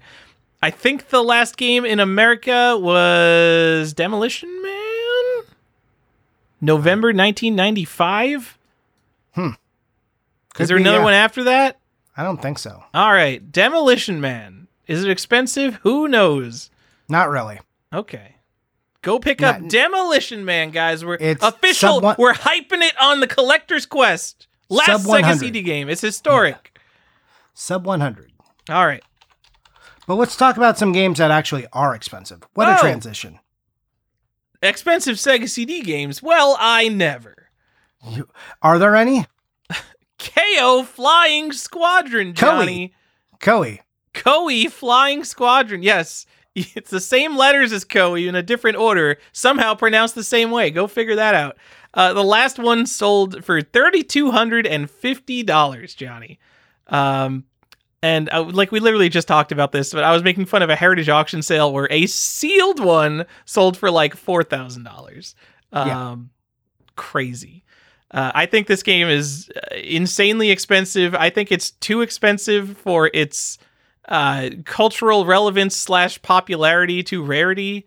Uh, like I understand that people like shooters, but uh, man, f- like over three grand, you could buy a lot of cool video games for three thousand dollars. I, you know, and in response to your question, someone tell me that they bought this and like don't, don't have a set and You are correct. necessarily into shit. Yes. We had people respond to us and say they definitely did. So I can't believe we did, but I I'm very wrong there. People just want to collect uh, Keio Flying Squadron. Um, I think the next one down makes a lot more sense. I think it's basically the game that is the linchpin of the Sega CD library because without it, you'd look at it and be like, oh. um, Snatcher. Uh, it, it, it's like, I mean, it- it's the American version that that we got, and like, wow, you this is, it's a landmark game. There's no other Uh, way to say it. it. It's very important. It is, uh, yeah, a super popular Hideo Kojima visual novel, basically. Uh, it's got some adventure game elements. I guess it technically has some light gun elements. Um, but yeah, I mean, uh, not only is it a super cool game, it's got like great voiceover, great music. Um, it's not a particularly rare game, but I think its popularity is the reason that it's obviously uh, so expensive. Um, damn it, Johnny, what was I going to say? You were probably going to talk about uh, why it's uh, based on Blade Runner and like other sci-fi films and I mean, it's got a lot of influence. Yeah, it's got like Blade Yeah. Runner influence. It's got Terminator influence. Um, uh, Kira, if you want to get that. sure. Yeah, it's uh, Yeah, it's, it's- a super cool game. Yeah, it, it's pretty cool. Oh, and if you love that. I was gonna aesthetic, say, uh, I had never. I mean, there's probably examples, but I'd never played uh, uh, just a straight up kind of visual novel like this until uh, until Snatcher. I understand it's a super popular genre in Japan, and now you'll see like super popular on the Vita. Uh, but like And you don't you don't go to a Sega Switch. Genesis and you're just loaded up with visual novels. Whereas on like the PC engine, I'm pretty sure there are a bunch of visual novels that are just like, yeah, here's a visual novel. I don't know. It's a game that you read. It's not a game that you play as much. yeah, I mean, it was really, it was really leaning into the story aspects as visual novels do. Which I mean, RPGs kind of did that, but this was the first kind of game that wasn't actually just an RPG game that was that I experienced that was kind of doing this. Yeah. Um, yeah, go buy Snatcher. Like, I mean, Snatcher. If you like, if you ask me to for a historical price to Snatcher, I would say like five hundred bucks is what Snatcher costs, maybe four hundred. So the fact that it's like hovering around twelve hundred maybe right now, I mean, it doesn't seem like the word. I mean, it's just a thousand dollars for a game. It is so hard for me to like recommend like yeah, just a thousand dollars for a video game, but I think Snatcher is both an amazing game. It's from one of my favorite creators. Uh, and I think it's a super collectible game. Like when people have Snatcher on the shelf, it's like, oh fuck yeah, there's a video game collector over there, guys. Look at that Snatcher. Kind of has that Earthbound effect for me. I, you know, Snatcher, like Limited Run did their their uh, soundtrack version of this, and I know lots of people hoped that Snatcher like was going to get some sort of limited run version on like the PS4 or something. Uh, and then this is one of those games where I like kind of hope that it did get some sort of modern release in like a collection or something, so more people could experience it. Who is sitting on the rights to Snatcher? Because Konami is a bunch of whores that don't want to make any new games, so you'd have to assume that at some point they will re-release Snatcher. You would think, but it's been so long. Like you, we could get this and Policenauts. Like, how good would that be? Um, now this would be way better than Policenauts because it's a way better game. Well, I'm saying you. I'm saying give us a collection of both. I mean, yeah, that would be uh, that'd be pretty cool. Uh, I don't know. Yeah, no, it looks like it's it's just straight up Konami, so I assume they have the rights to it. So I don't know what they're doing. I mean, they they're they're clearly just whoring out the Metal Gear franchise. So just give people Snatcher, people will buy it. Whatever. Yeah, I mean, make it a hidden a hidden game that you can play in one of the Metal Gears, please. No, don't. No, this is money uh, money grubbing Konami. We're I'm talking about like this is what Konami. This is a game Konami should take, and they'd be like. Limited run. We're releasing 2,000 copies of Snatcher for $299 each. Sure. I just want them to do something super dumb. Add Yeah. Policenauts in there. Why not? Absolutely. I, I, Um, I'll buy it. I'll do it. No, they, they can't put Policenauts in because there's no official translation, and that would mean they have to do work. And Konami's I not going to be doing any work. Well, they could just steal the fan translation. That, they're not that above that. be fucking hilarious if they did that. I mean, it's their right to take it. It's their property, so they totally could just do that. Anyways, Um, next game, the space adventure, Johnny. Su- uh, super sweet PC port. Is this uh, Space Adventure Cobra? Is that the real Japanese name? I believe so. Yes. Uh, if you put, I think maybe gun to my head, I would say this is the rarest Sega CD game besides Keio. Uh, the only thing it has going for it is its rarity because I don't think I've ever heard anyone uh, play it or care about it. Uh, it's also uh, an adventure game uh, similar to Snatcher, but I remember playing it and like within like a couple hours, I'm like, oh, this isn't as good as Snatcher. It sure isn't. but it's fine. It's not terrible. Okay, yeah, I, It's I definitely a thing to own. Definitely never beat it. Um, Popful Mail, uh, five to That- six hundred dollars. We'll talk about a game you love. Tell us about. I Popful. love Popful Mail. Yeah, Popful Mail's a kind of an adventure, semi-open world platformer. Um, yeah, I played Popful Mail on Sega CD and the PC six thousand and one. Uh, I think it's a super cool game. It is super hard. You will have to save and reload a lot because it's one of those games they made super hard for uh, Americans. They're just like, ah, this game's too easy. What if we made it, I don't know, six times harder? Um, yeah, Popful Mail, uh, super collectible and a good game. Kind of up there with Snatcher in games worth owning, I'd say. and it's done by Working Design, so it has that extra collector appeal going for it. So, Yep. and there's a there's a strategy guide and pins because Working Design always has that stuff. Uh, so yeah, it there's another level of collectability for Popful Mail um, going. and Working Designs like really sunk their teeth into a lot of Sega CD games, which expanded what they did going forward. Uh, yeah, and I think every single game uh, on this expensive list that we're talking about right now, uh, th- it's just like this is just like a 2D platformer with voiceover and CD music. Like there is nothing special and FMV centric uh, about this, and that's pretty much every game we're going to talk about here. Yeah, pretty much. Um, but yeah, uh, just to further go on to that working design, like one of the big selling points of being a Sega CD collector is the working design games that are on here. So if you're into working design, Sega CD is a good system to look at, at least to pick up their catalog. And if you collect working designs, you probably already know that and are already picking those up. Uh, yeah, similar to the Saturn, they put their their big ass pink logo on the spine of all the games, so you could quickly scan your library and be like, "Oh, those are those are my working designs games because I'm a collector." I have Albert Odyssey, a game no one likes, no one plays, but we're still gonna spend two hundred dollars for it because it got the little pink logo. Absolutely. Fuck Albert Odyssey. I think the working design Sega CD games are fine though. good, great. Thanks. Johnny, Earthworm Jim Special Edition. So uh, This one caught both of us by surprise. Yeah. This is Weird. now a $500 Sega CD game. How? I don't know. I mean, I, I don't know. Remember, it was like kind of expensive, but like top tier expensive Sega CD game. Like, this is the fifth one on the list. Yes, this is like top, top tier. Earthworm Jim Special Edition. I don't know. It's So just it's uh, based it's off the Genesis version, and- Jim. Uh, so it, it what did it? It contained some bonus sections like New Junk City Part Two, and I think there was like one new level and new audio, and that was it. Yeah. Cool. If So- you're uh if, if- it's like there must be if you like go on Steam right now and search for Earthworm Jim, can you get a version of the game with all that junk or is this like the exclusive secret Sega Uh, CD wonder- stuff they don't want you to know about? So I'm reading, and it says there were alternate endings um, when you won on practice or difficult um, which was only with this version. Ooh.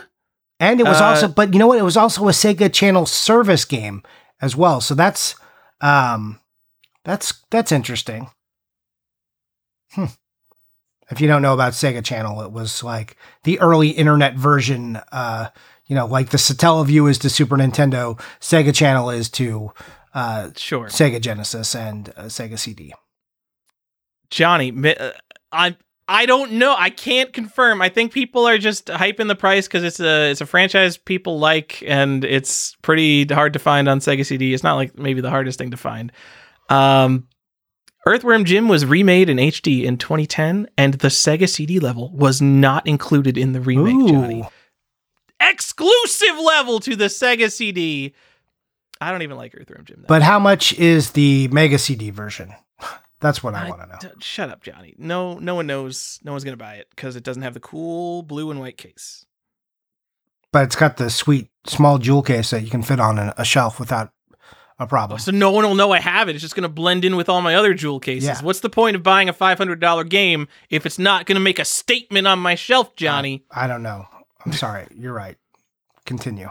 Radical Rex, four hundred and oh. fifty dollars. I think that game. might even be low because both of those Yes. copies that sold for four hundred fifty dollars did not have the special sticker, Johnny. That's crazy. It's. I mean, the Radical Rex isn't a surprise because that's been of the early early Sega CD collectors. Radical Rex was the one like picked out. Everyone knew Radical Rex, and you had to have the sticker. So the fact that it reached 400 with the sticker, what is that hitting? 600, 700? How much you is that? see, I don't know how many people are serious about Sega CD or care that much, but yeah, I would guess at least a hundred dollar bonus. the if you four hundred dollar one. The four hundred dollar one had like twenty two bids. I mean, because there's always going to be people trying to get stuff cheap. I don't know. I don't know, but yeah, uh, Radical Rex is another one that's clearly only on here for pure rarity. Definitely putting it up with Space Adventure among the rarest Sega CD games. Uh, it is literally just an upgraded port of Radical Rex for the Sega Genesis, a game about a skateboarding dinosaur. Like in some sense, uh, so this actually was uh, it, they came out at the same time. So like in some sense, like yeah, I let's put out our new game on the new system too. But like looking back, you're like, why is who cares about Radical Rex enough to buy the fancy Sega CD version? Uh, the one thing it does have going for it, uh, there is a rap song when you put Radical Rex into your Sega CD. Uh, it's about like I don't know, 45 seconds long, and you should listen to it. It's great. You you definitely should hear that song With some burst point. of fire, Rex is on the scene with a something something. I don't know. It's really good. Tyler spitting bars. Thanks. Um, I will say, just like a this is a, a weird aside.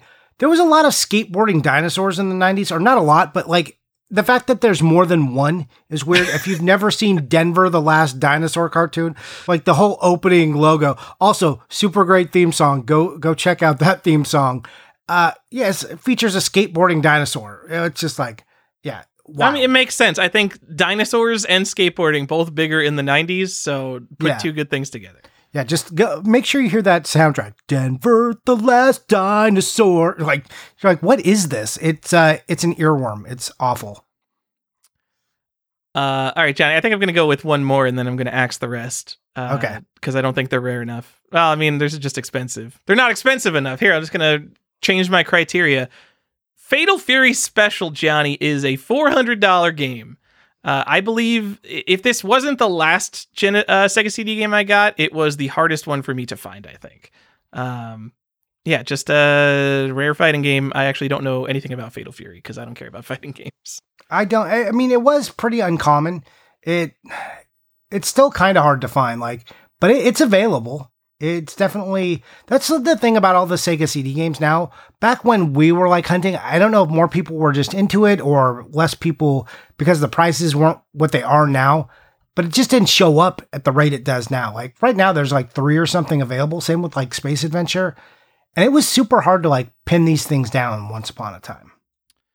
I mean, it could just be that uh, you know the people like me who are like the people who wanted to get it got it, and now like how many more people like me are out there who are really like gonna spend four hundred dollars on Fatal Fury Special, which The hype there, there's no hype around Sega CD right now. uh, y- Even with limited run releasing a few games, no hype.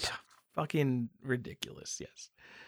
Um, do we want to talk about some actually rare games? Man, I wish I had some hidden gems for you here, Johnny. Yeah, there. I mean, it's a small library, so there's hard for there to be hidden gems. It's easily explored, and this is uh, for what one uh, for what was once not a well documented documented system. It is now a very well documented system. Uh, yes, and I think if you just look at a price list and you look at everything that's over like a hundred dollars, and if you've heard of it, it's expensive because it's popular, and if you haven't heard of it, it's expensive because it's rare. So the rarest games are Keio, Space Adventure, and Radical Rex. I think probably, it, and that specifically with that sticker too. Um, and then there's other like weird edge case stuff. NBA Hang Time, hard to find, especially with the poster. So that's ESPN like, NBA Hang Time. This is uh, man, this is so weird. Like I feel like there's a lot of hard to find Sega CD games that come in waves. Because if you asked me to name like the top 10 rare Sega CD games, I think NBA Hang Time is one of the ones I would put on there. But then before the episode, we go look it up. There's like five copies on eBay. And, and I know struggle. I've bought this game multiple times because I bought it for my set and then I bought it again because I wanted the poster. And both times I had a hard time finding any copy for sale. And now there's five. So it's like, it's super wavy, I think. And exactly the same thing with NFL football trivia. When I was doing mine, people could not find this game. It was hard to find. We like, I had to confirm it existed at one point before we could even get it on. So I was in a point where we were arguing whether it was real. And now here it is. And then there's like five and it's kind of expensive too. So yeah, I don't people know. want like see that that doesn't even register to me for me. I don't remember uh, the NFL trivia game being like hard to find or expensive, so I must have just like breezed through that. Um, maybe I just got lucky when I was checking things off a checklist. Well, I mean that's kind of part of the problem, right? Like we all do this in a vacuum, so uh, we we hope to come to a group consensus, but there aren't that many people going hard at Sega CD. Uh, the other thing we've got listed is the red box variant of Wonder Dog, Johnny. It's the first print. Say it right. Okay, the first print of Wonder Dog. Um, the green box is the variant. I call everything a variant.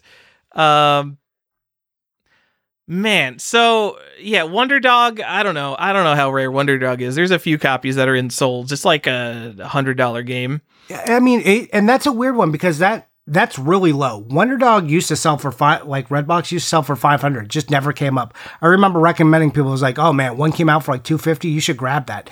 Never see Wonder Dog. And now I feel bad because one just sold for like 100 bucks. No one cares. Well, no, see, no that was a buy it now. Someone fucked up there, I think. You Very think clearly. so? Um, yes, because the, there's two more on eBay unsold, one for 750 and one for 600. And I agree. Like that 751 looks really nice. It's like probably the nicest Redbox Wonder Dog you could ever find. Um, but yeah, I agree. Like Redbox Wonder Dog is a thing that I would look for, and there would just be none available. And I feel like the only reason there are two available right now is because they're so fucking ridiculously priced. Who is going to pay seven hundred fifty dollars to have? Oh, guys, I got the rare color box of Wonder Dog. No, just go buy Snatcher like I mean, if you're buying Redbox, oh, you know what? This isn't this isn't even as nice as I thought. It just has shrink wrap on it. Um, I, the, man, bragging rights have to stop at a point. Like if you're just buying something rare, like Redbox Wonder Dog, literally a game no one cares about. Who who is the buyer of this for seven hundred fifty dollars? I get why someone bought it for ninety, essentially the same price as the green box, if not cheaper. Someone really screwed up that buy it now. Uh, but you, you, there's no one to brag to. Like you could show it to me and Johnny, and we'd be like, "Hell, fuck oh yeah, Redbox Wonder Dog." But if we found out you paid seven hundred fifty dollars for it, I'd be like, uh, "We need to sit down and talk about your priorities." Uh, yeah, so I mean, yeah, hopefully you can catch someone slipping. You find someone listing that Redbox Wonder Dog for a hundred bucks, then you can go buy it. So I, I have a quick question because uh, you said something. You said you call all games variants, right? If they have a variant, either one can be the variant to you? Yes. Do you feel that way about stadium events?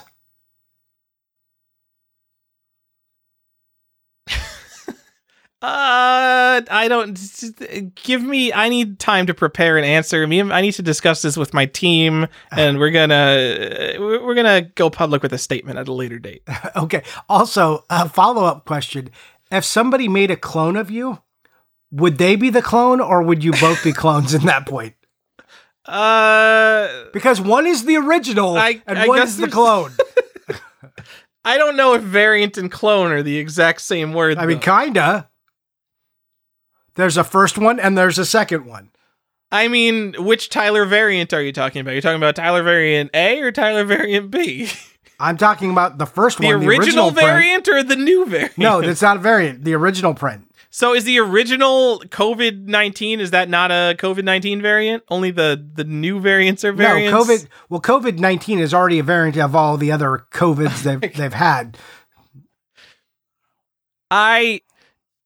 You were the first person that ever came to me and said like, "Oh no, the original print doesn't count as a variant." And I, I I'm almost positive that Redbox Wonder Dog is the thing that it, this that's how this all came up. And I've seen other people with that same like I've seen people now say like that's not a variant, that's the original. Eh, it's, I feel like more people are on my side where they're just like if it's something different and there's different versions of it, they're all just variants. No, like there's the you can't have a variant. Like you need the original to have a variant. But like you could take variant minutia so much, like you go down to date codes on IC chips. Like, are you gonna say like it's a variant unless it's like the first, first, first thing off the line? I mean, I you could. I, I think it's not useful to talk about things like this, but we're talking about things that are very obviously quite different. I will agree to disagree with you, but I'm I'm happy to use your terminology for the rest of the episode. Uh, Okay, I just. I just thought it was weird. Also, I really wanted to ask you if you had a clone, would they be considered a variant? Sorry. All right. Um, let's talk about some in-demand games and key franchises really quick. Hey, uh, Sonic. Sonic's one of them. Sonic CD, Night Trap. You know, everyone knows Night. Lunar, kind of a big game on the system. Uh, also, because there's so many variants and it's working design. So, uh, Snatcher, you may have heard us talk about that. Popful Mail, uh, because working design and Tyler likes it, so I think that's why that's on there. Tyler likes it. Uh, and because I like it, Shining Force CD. Uh, not uh, not the best Shining Force. It's really a compilation of uh, the Game Gear games, but pretty cool that they are on CD. And there's some extra stuff in there too. But yeah, Shining Force. Shining Force is great. Go play Shining Force.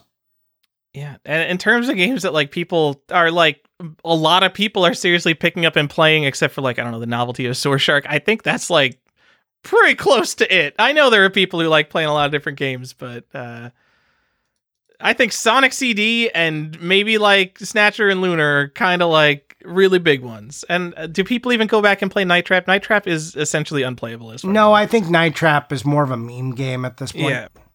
I, Um, I think I- it's so funny that they re-released it just because like if you haven't played Night Trap, it is so hard to play because the game is essentially watching the same videos over and over and over for hours and writing down timestamps of when things happen. And eventually you'll lose and you'll have to just start over and like use your previous timestamps. It's it's the biggest trial and error piece of garbage. But it's And- historically important. So and sure, it's why not to say that there aren't other like big franchises because we have WWF games, we have uh, Fatal Fury on here, Final Fight, Star Wars games. There's lots of big titles, Robo Aleste, you know, Terminators. There's lots of big names on it. Monkey Island, like big franchise names, but they're not those. Those aren't the games you're going for. Like, there's usually better versions of those same games elsewhere, so they're not the thing that it, the the system is known for as its signature. So if you're asking NHL why they- 94, best version of NHL 94. Go get it. sure, I bet best it's cheaper version than it ought to be. Final Fight CD uh, that's English. Um, yeah, I also think people like the this version of Final Fight. Yeah. Damn, NHL 94 is like 20 bucks. Go get Man, it. this game is so good and it's on Sega CD, which is an objectively cool console. Damn, go get you get a new copy of NHL 94 in this day and age for 100 bucks. Fuck yeah. No, it's Um, not it's not that great. But all right, man. Let, let's talk about um, some on the edge games. oh, yes, perfect. Your favorite. Collecting stuff. Yep. Uh, I guess we'll talk first about the 32X slash Sega CD games. Uh, there were a very, very small amount of games that required or optionally let you use both the Sega 32X and the Sega CD, a cool add on and an add on that shouldn't exist. And boy, you had to be a Sega fan to own both. Yeah, Uh, so weird. Johnny, we've so got weird that these. it is weird that they exist. Corpse Killer, Fahrenheit, Night Trap, Slam City with Scottie Pippen, and Supreme Warrior. And to be clear, these are uh they're just discs. They're not cartridges. Yes. And so all these are in uh, like an orange cardboard box, except for one Fahrenheit, which is in just a clamshell, but they like tried to do this hybrid like colorization where they like basically half of it becomes the 32X colors on the spine and then the rest is the Sega CD colors. Really, really bizarre. I, I don't know what was going on. I don't know why it breaks consistency with the other ones which are already inconsistent from just the Sega CD cases. I wish they would have done everything that was just done on Fahrenheit. I wish that's the route they would have went, but they didn't. So we're stuck with this. Um it is it I will say Fahrenheit is weirdly common. Like if that's one of those games I'm gonna go to the Sega CD section of the game store and be like, what? Fahrenheit, what the hell? Uh, it's like a it's like a firefighter FMV game, but I think the thing with Fahrenheit is it has the discs inside. There's both a Sega CD version and a 32X version inside the case. Yep. And is that, that's not the case for all these, right? Uh, No. The rest of them are purely Sega's. Uh, so, like, if you really want to slice Fahrenheit alone It's into the Sega CD thing. list and cut Yeah. the rest of them out, I think you're a crazy person. I think just just throw all these in the list. I mean, come on, guys. I agree. Um, so let's talk about some other like weird on the edge case. Uh, we'll get into the other one later, but let's talk about the colors of modern rock, R- rock paintings and hot hits, X'Eye karaoke CDs. These are actual CDs. What is X'Eye? Like what? These are just some. these are so weird. All these. This is like. These are like the bonus CDs that you would just get, like, hey, try our stuff, like when you bought something else because it was like a partner franchise. That's what these discs feel like. They don't feel intrinsic to the system itself. They're just like some bonus junk. Uh, the X'Eye stuff is karaoke. I mean, there's like some karaoke stuff aspect that the Sega CD was trying to push, but yeah, this these don't do anything for me. Um, I think so. There's there are uh arguments to be made because a lot of these are Sega CD format discs, which is like CD plus G. I think it's some weird format. Uh, but like you couldn't just put Colors of Modern Rock into your portable CD player. No, you could not. Actually, maybe you could because there you could just like do that with Sega CD games. Like you could put Snatcher in your CD player and just play the Snatcher soundtrack. Um, That's true. but it But- is a it, it's got like it's colors of modern rock to be clear it's a it's a sega cd disc uh, it boots up you control it with your controller and it, it just plays like six music videos or something like that and it's Um, awful. And it comes in not a regular case. It comes in like a black, not a jewel case. It comes in like the style of jewel case, which is as like a clip. Like if you remember the old cardboard DVD boxes where I have like this cardboard cover and like a plastic snap that went over it to keep it closed. That's what this thing is in. It's awful. so uh, colors of modern rock is kind of rare. Is that like a mail away exclusive? Am i remembering that correctly? I want to say yes, but I okay yeah i remember that being one of the harder things to find for sega cd uh, but also it's like so easy to just say like that doesn't count. It's a music video cd whatever. Um i i don't even remember i don't even know what to do with it at this point. I mean, it's expensive too. That's like the other thing. It's kind of. it's like a hundred probably a little more than a hundred bucks Um, oh, you know what? This doesn't actually have the cardboard clip. It's just a cardboard flippy one. I'm thinking of something else. that Okay. Has that ax- oh, whew. that's way better. Sorry. Just cut all that out. It's a cardboard flip case. um so yeah, rock what- paintings hot hits is pretty similar to colors of modern rock uh it's i think it's just an audio sampler thing i don't remember if it has music videos on it i It's don't a think it has CD plus G sampler, and it's got Yeah. great music plus graphics. So it's CD plus graphics. So there are a lot of lists that include both of these, and so this was just a pack in with the at the original Yeah, Sega you CD? flip, you flip it over. Yes, uh, you flip it over. It's one on one side and the other on the other. Yeah, uh, and Colors of Modern Rock was a, a mail Its own thing. Um, like I don't know, like they both. If you're gonna include both or not, I feel like you have to either include both or not. Um, I don't know what to do with them. Man, well, if you let me just tell you that if you are interested in Little Feat representing the Mambo, it's here. Information Society, what's on your mind? Walking away, hey, it's here. Jimi Hendrix, Fire and Manic Depression. Come on, Fleetwood Mac, Chris Isaak. Man, and those aren't even the hot hits. Those that's just the modern rock. Um, is Information Society a popular band? Uh, I think they were. Okay, because I I'd never heard of them. I'm probably a little too young for Information Society. The only reason I've ever listened to Information Society is because of this CD. So the other side, like we don't have to cover these, but it's kind of funny. So like uh Dramarama is on here, Saigon Kick, the Escape Club, the Wolfgang Press, they might be giants, Chubb Rock, Throwing Muses. It's like weird 80s prog rock meeting alternative in here, which is exactly on brand for this era. All right, Johnny, I want to talk about some X'Eye discs because I don't think anyone What ever is include- X'Eye? so X'Eye, it comes with two karaoke CDs. There's Top Hit Sampler, and uh, I don't remember. There's another one. Whatever. They come in like the X'Eye box. But the X'Eye karaoke CDs are just CDs because I actually considered collecting all of the X'Eye karaoke CDs at one point, and I couldn't even find like the first two. So I'm like, you know what? This is a terrible idea. Let's not do this. Also, they're not even Sega CD format discs, they are just CDs. But the X'Eye, it also comes with a What is X'Eye disc, and I think that's a Sega CD format disc. So if you're including shit like Rock Paintings Hot Hits, why not include the pack in What is X'Eye? Or does none of this matter? And why are we talking about like uh, like an introduction disc that's a pack in for something that's not even really a Sega CD? I don't know. I don't It- know what It counts. is I mean that's why we're on the edge I know. on this. this stuff uh, drives me nuts. yeah, this is like a really weird one.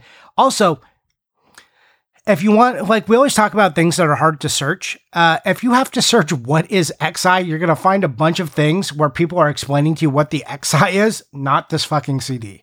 So, Great. Um, uh, yeah, so it's also hard to find. It it's obnoxious in in many forms, so that's nice. I will say uh, the What is X'Eye disc is a disc I actually want. I I kind of don't have any interest in buying a complete in box X'Eye, but I do want the disc. This is one of the longest save searches I've ever had, probably around four years uh, before I gave up on it.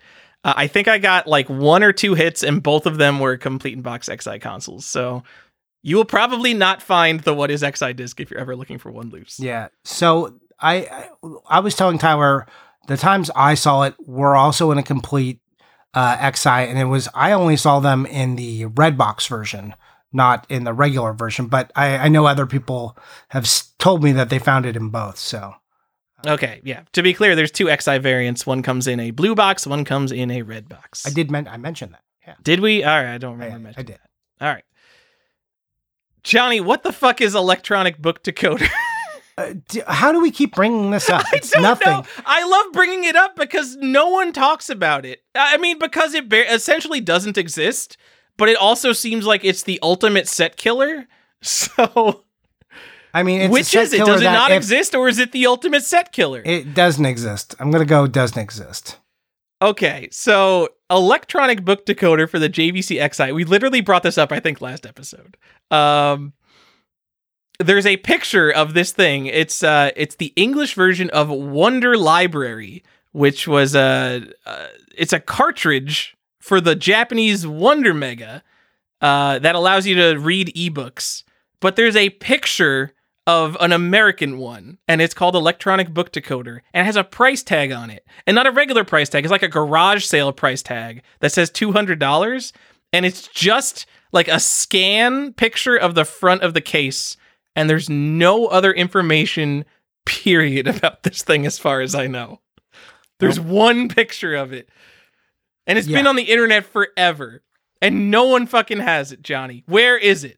It Someone is- give it to me. It is so old and weird that I forgot about it. That like even any mention of it until Tyler mentioned it to me, and I was like, "Wait, what?" And then he started talking about it and showed me the picture. I'm like, "Oh yeah, this thing," which I removed from my list because I gave up on this thing. So the X'Eye is such a weird and obscure thing, and so I don't know why this is specific to the X'Eye and not the Genesis. Maybe it has something to do with like internal storage or something like that. I would guess it was probably canceled and never released, kind of a similar situation to RCA Studio 2 Bingo. And now there's like there's some copies of RCA Studio 2 Bingo out there. I don't know where they came from, but there they are. Uh, and maybe the X'Eye is even more obscure than an RCA Studio 2, and there's just that few copies of this thing that it basically doesn't exist, or like one guy has it, and it's more of an unreleased prototype deal. It, we've probably spent too much time talking about this for entire lives because it's something that literally no one will ever have. Yeah, probably. But go look at the picture of it; it's so cool. yeah, it it is something. It is something It is else. Something. It is something. Um, so another thing, much like the electronic book decoder, is Surgical Strike 32X CD.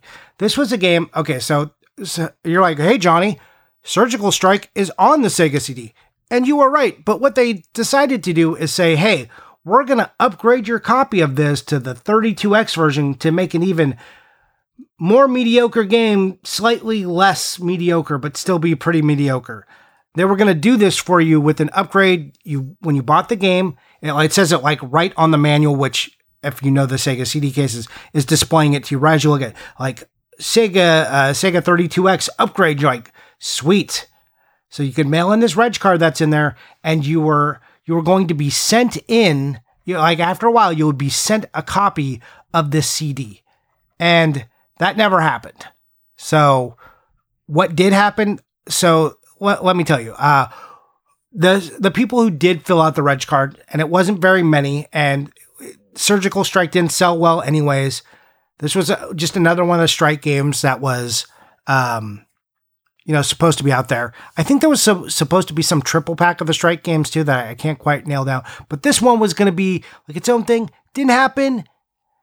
So guess what? They uh they sent people copies of wirehead but back in 1996, uh, the they they said 500 copies were sold in 1996, and this comes from the chairman of Tectoys, and these were sold in Brazil. Uh, Tectoys in Brazil is a very strong haven of Sega stuff. Like Sega did pretty well in America for the most part, like with the Genesis, not so well um, on the Sega CD, but for Master System, Tectoys was like huge, Genesis was huge down there, and Sega CD was still medium. But anyways, they the chairman there said they sold 500 copies. We never saw one until about 2008 when this first copy on uh, digital press. There you go, Roll Verse. Uh, Digipress for all of those normal people. for normal people, yeah. So all you old men out there, digit press. Um, but it was it came out. This guy had it. He showed some copies in like 2008, but then he passed away, unfortunately, and the game was gone. Just lost to time until 2016 when it was later found again. But before that, in 2014, some box images would show up on uh, a like basically a wiki site dedicated to Sega CD games and Tectoy stuff. We see some more images. Some people, there was a Japanese guy who loaded a copy, but they thought that was a non functional repro.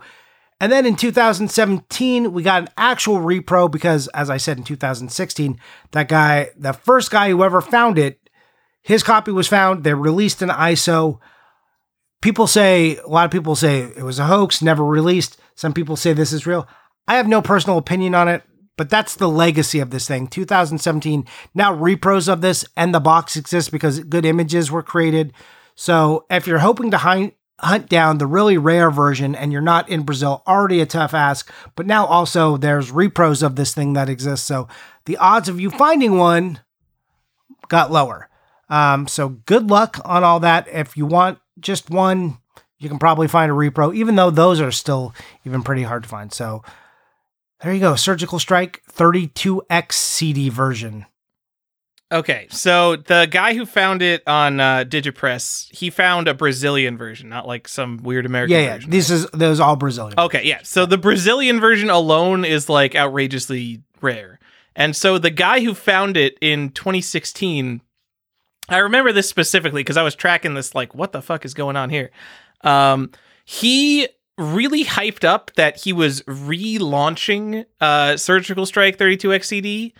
Uh, and he tried to make it look really official, like not official, but it wasn't like I'm making repros of this really rare, obscure game. He was like, coming soon, we're re-releasing Surgical Strike. They're, he's literally just making bootleg copies of a game that he found. It's like, I found the game. I own the IP now. It was a Yeah. situation like that. Um, I remember there was some confusion when it originally came out if it was an official release. One million percent, uh, the 2017 version is not an official Sega CD release. No. Um, and there's only been two known copies, and both Brazilian have been found of this. Just Yeah. so Um, but if you're one of those weird people who says like I'm collecting the NTSC set, uh, this is an NTSC Sega CD game, so good luck. Yep. Womp, womp, womp. Yeah, just don't worry about this one, guys. But just, it has an interesting lore. There's some good videos on YouTube you can go look if, if you want to get into the history. Uh, I would recommend that rather than trying to collect this thing.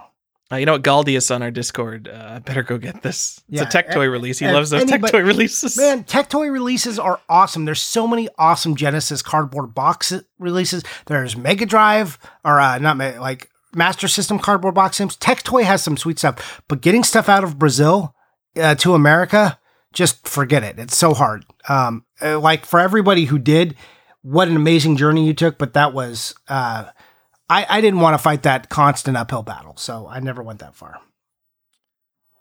All right, Johnny, should we move on to super cheap games that you should buy? Sure. Cool. All right. Um NHL 94. Guys, 20 bucks Sega CD game in the big jewel case. Yeah, easy. Uh Sonic CD Johnny I think is $60, so maybe not super cheap. You can get the Um, pack-in game version for 25 if you Don't really buy the to play. it. pack-in version. Um, get the cool version. Sonic CD is such a cool game.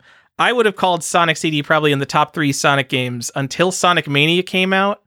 Um, and then kind of Sonic Mania does a lot of things I like about Sonic CD, but kind of better. Sonic CD has like these really huge labyrinthine levels with branching paths. Like it is such a game that you cannot just play through once. Like there's so much little things to discover in Sonic CD but uh, kind of the alternative is just like just go play Sonic Mania. Sonic Mania has some really cool fucking big levels too. True. Um, and then Road Avenger, I would say, is my favorite Sega or my favorite FMV game because uh, it's a game about driving an anime car. And most of these FMV games are just like the arrow appears and then you press it. But for some reason, when you're driving a car at low frame rates, uh, pressing the controls with the arrow, it actually feels like you're driving the FMV car, which is not something a lot of the Sega CD FMV games actually do. So I like Road Avenger a lot. Uh, so also, I'm- hold on, let me uh, let me go double check that. I don't know if that's a cheap game, Johnny. okay. Might Well, have to scratch that recommendation. Uh, I'm going to tell you some cheap games. If you're into the Ecco series, uh, they're pretty cheap. You can buy, find both Eccos. That's Ecco the Dolphin and Tides of Time are on here. Real easy. They're like $20, $30 games. Not bad. The weirdly the pack-ins like Sol-Feace is a cool one to get, and the Sega Arcade, the five in one pack-in, also like really cool games and pretty cheap that I would recommend for this system. Which is kind of sad that they're the pack-in games, but pretty cool. If you like Time Gal, that this is on there. I know Tyler doesn't, but Time Gal What? can kind of get expensive now too. Get so. the fuck out. Um, yeah, Road Avengers like easily over a hundred dollars. I don't know why I even put Really? there.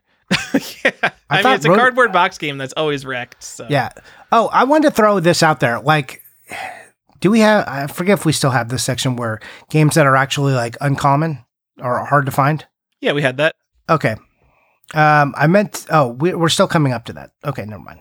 Oh, Nope, wait. we already went through it. It was basically just exactly what you would think it is. We talked Okay. about Red Box Wonder Dog. What do you got? Oh, I just wanted to say Jaguar. I forget the what is the full name. I want to XJ two twenty. Am I Yeah. getting that right? Yeah, XJ220. You got it. So that game is pretty hard to find, um, especially complete in box.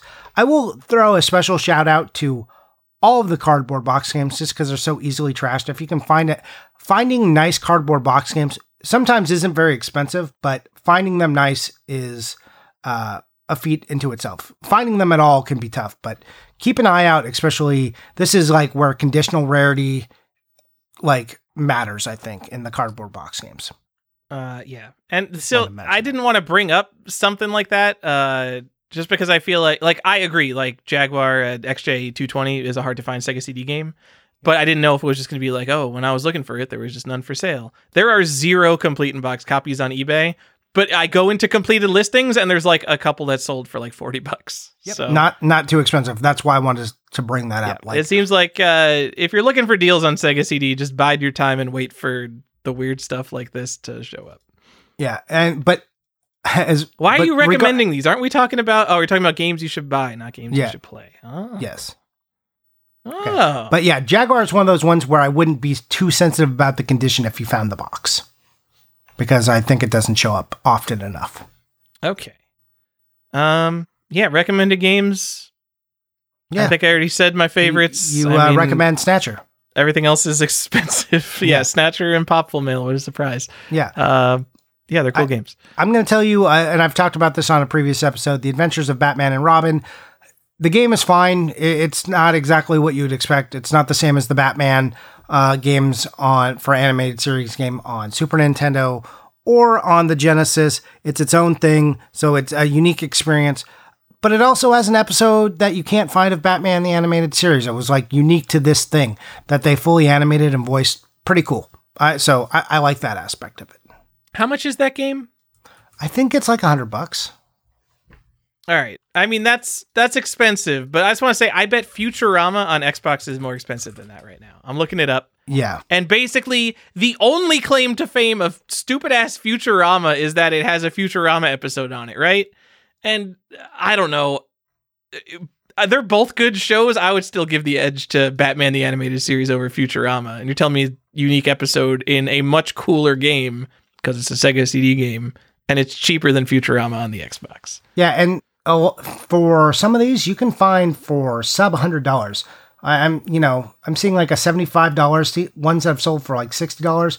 I would even put that in the not too expensive when we're considering Sega CD games. Like if you can get a Sega CD game, especially one that's like kind of cool and unique, and it's a major title, like Batman and Robin isn't some unknown quantity. The animated series is a big deal.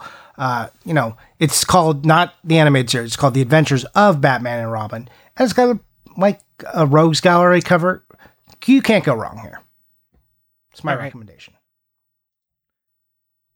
What else we got, Johnny? Collector stuff? Collector stuff. Yeah, let's get into these uh corner case nonsense Variants. and variants. Woo! Let's talk about Night Trap. Should we talk about Woo! at least four variants of Night Trap? sure. So hey, Because I mean, I imagine if you don't give a shit about Sega CD, Night Trap is probably in like your top three games that you might buy anyway. Yeah, like Night Trap is the game you've heard of.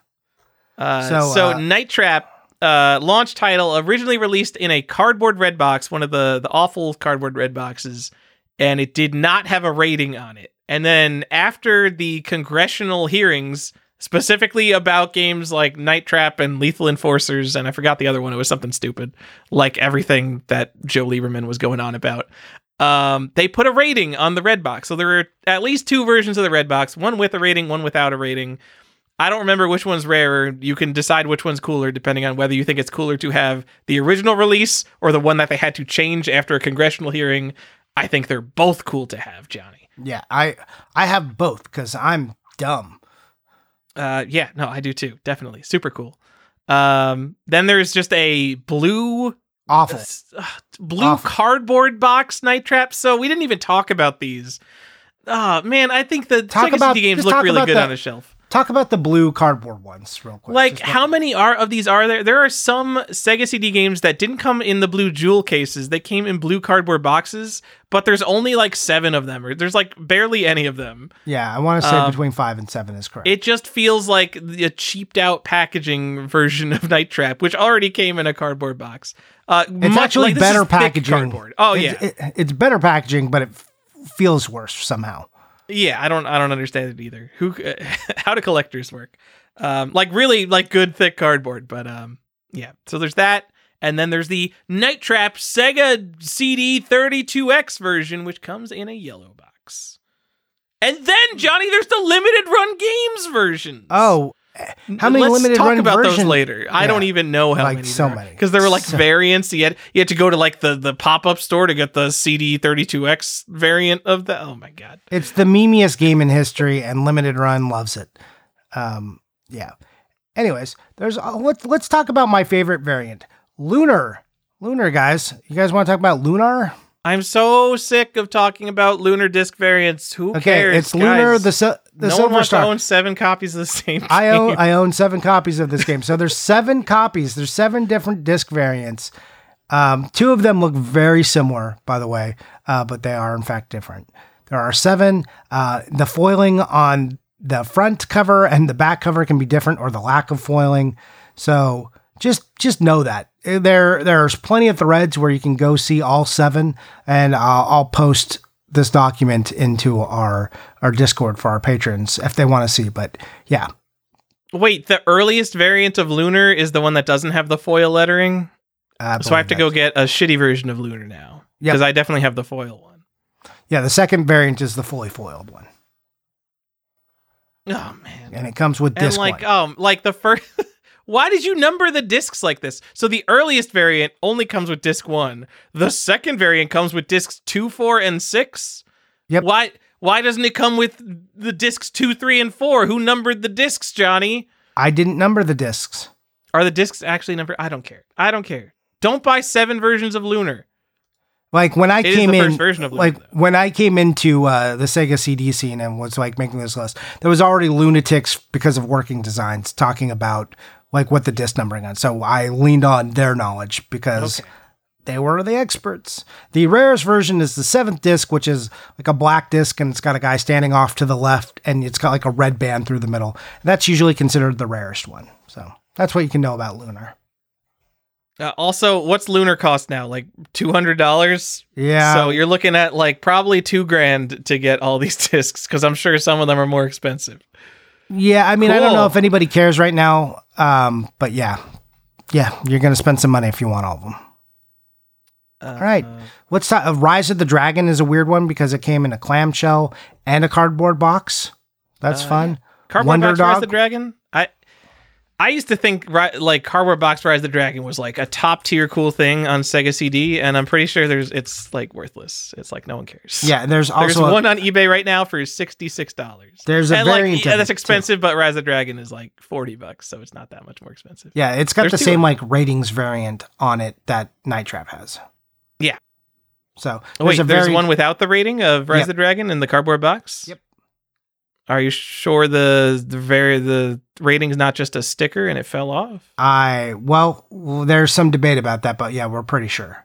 Okay. All right. Pretty sure. Like not 100, percent pretty sure. All right, yeah, there's two on eBay and one in Solds. I'm gonna say, man, that's that's not super common. Go get your cardboard box Rise of the Dragon, guys. It's a cool Yeah. game. If you're gonna buy one, buy buy that one. Uh, Rise the Dragon, another so. game that I played, and I'm like, oh, is this kind of like Snatcher?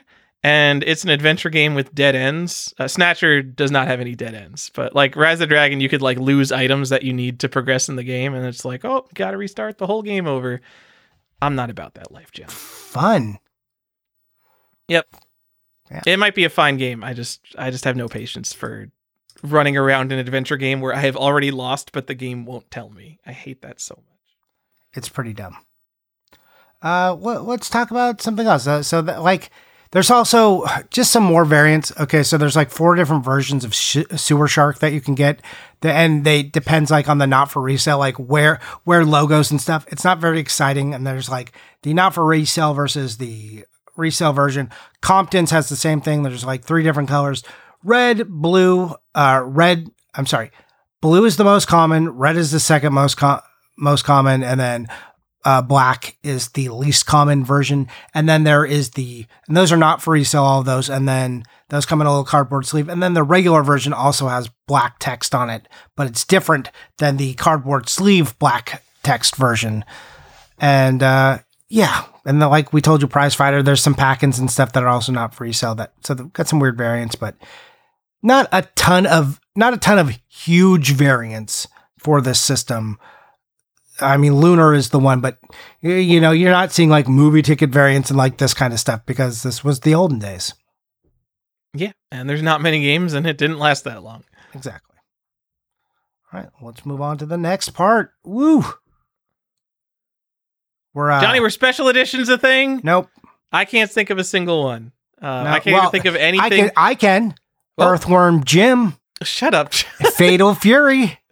um, I mean, I guess there's like the limited run games crap that's coming out, Yeah. but uh, I Yeah. can't think of any. There's nothing like competition. There's no like weird secret prize mail away. Like the closest thing to an exciting release on Sega CD, I legitimately think is like the Colors of Modern Rock, which is not an exciting release. it's super sad. There, there's none of this Uh, like. There's none of this weird. There's no Daytona Netlink on this system. You know, Yeah. Sega CD is nice because it's pretty meat and potatoes. You can just go and get it.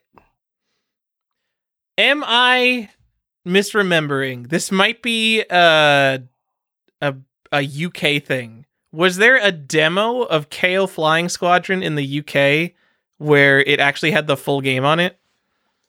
Am I Uh, misremembering this? I don't know if you're misremembering that. I, I don't know think if it was a that. magazine demo and they accidentally put the full game on it, which is the funniest thing. That would be hilarious. How much are those now? I wonder. Oh, I bet they're so expensive. I bet they're not.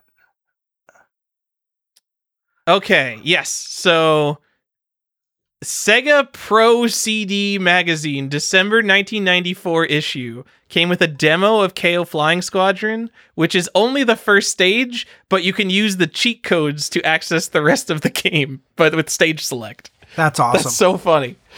Uh, that's awesome. That the whole, all the data was just sitting there. Yeah.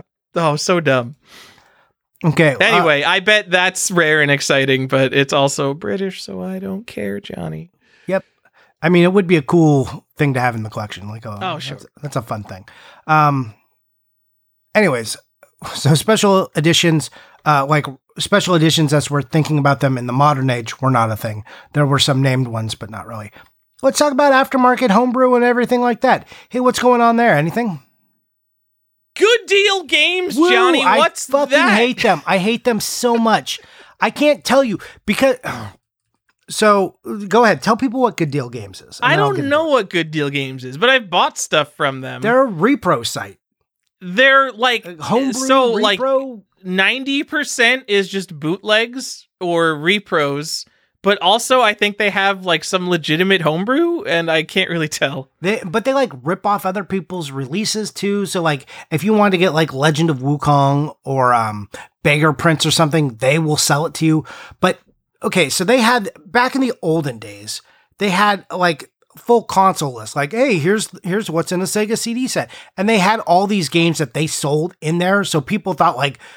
What, like Bug Two and stuff like were games. So they had like twelve games that I had to like super convince people didn't actually exist that they were just good deal games and like we had to prove to people that they weren't real and then like had to prove to ourselves like i mean these don't really exist right because they sell any uh, they'll sell any bootleg so we have to like make sure they're not just out there somewhere so i don't know if some of them were playing games that were canceled or whatever but they just had this whole plethora of sega cd games that existed on a list there and just polluted list because the, even the early net internet people were copying and those games just made it everywhere so it just i i have bad feelings about them because of that Uh, yeah. Uh, so I mean, the you could collect uh good deal games releases. There were, uh, I think some of them were like canceled games that they they packaged up. I mean, I don't consider this stuff super collectible.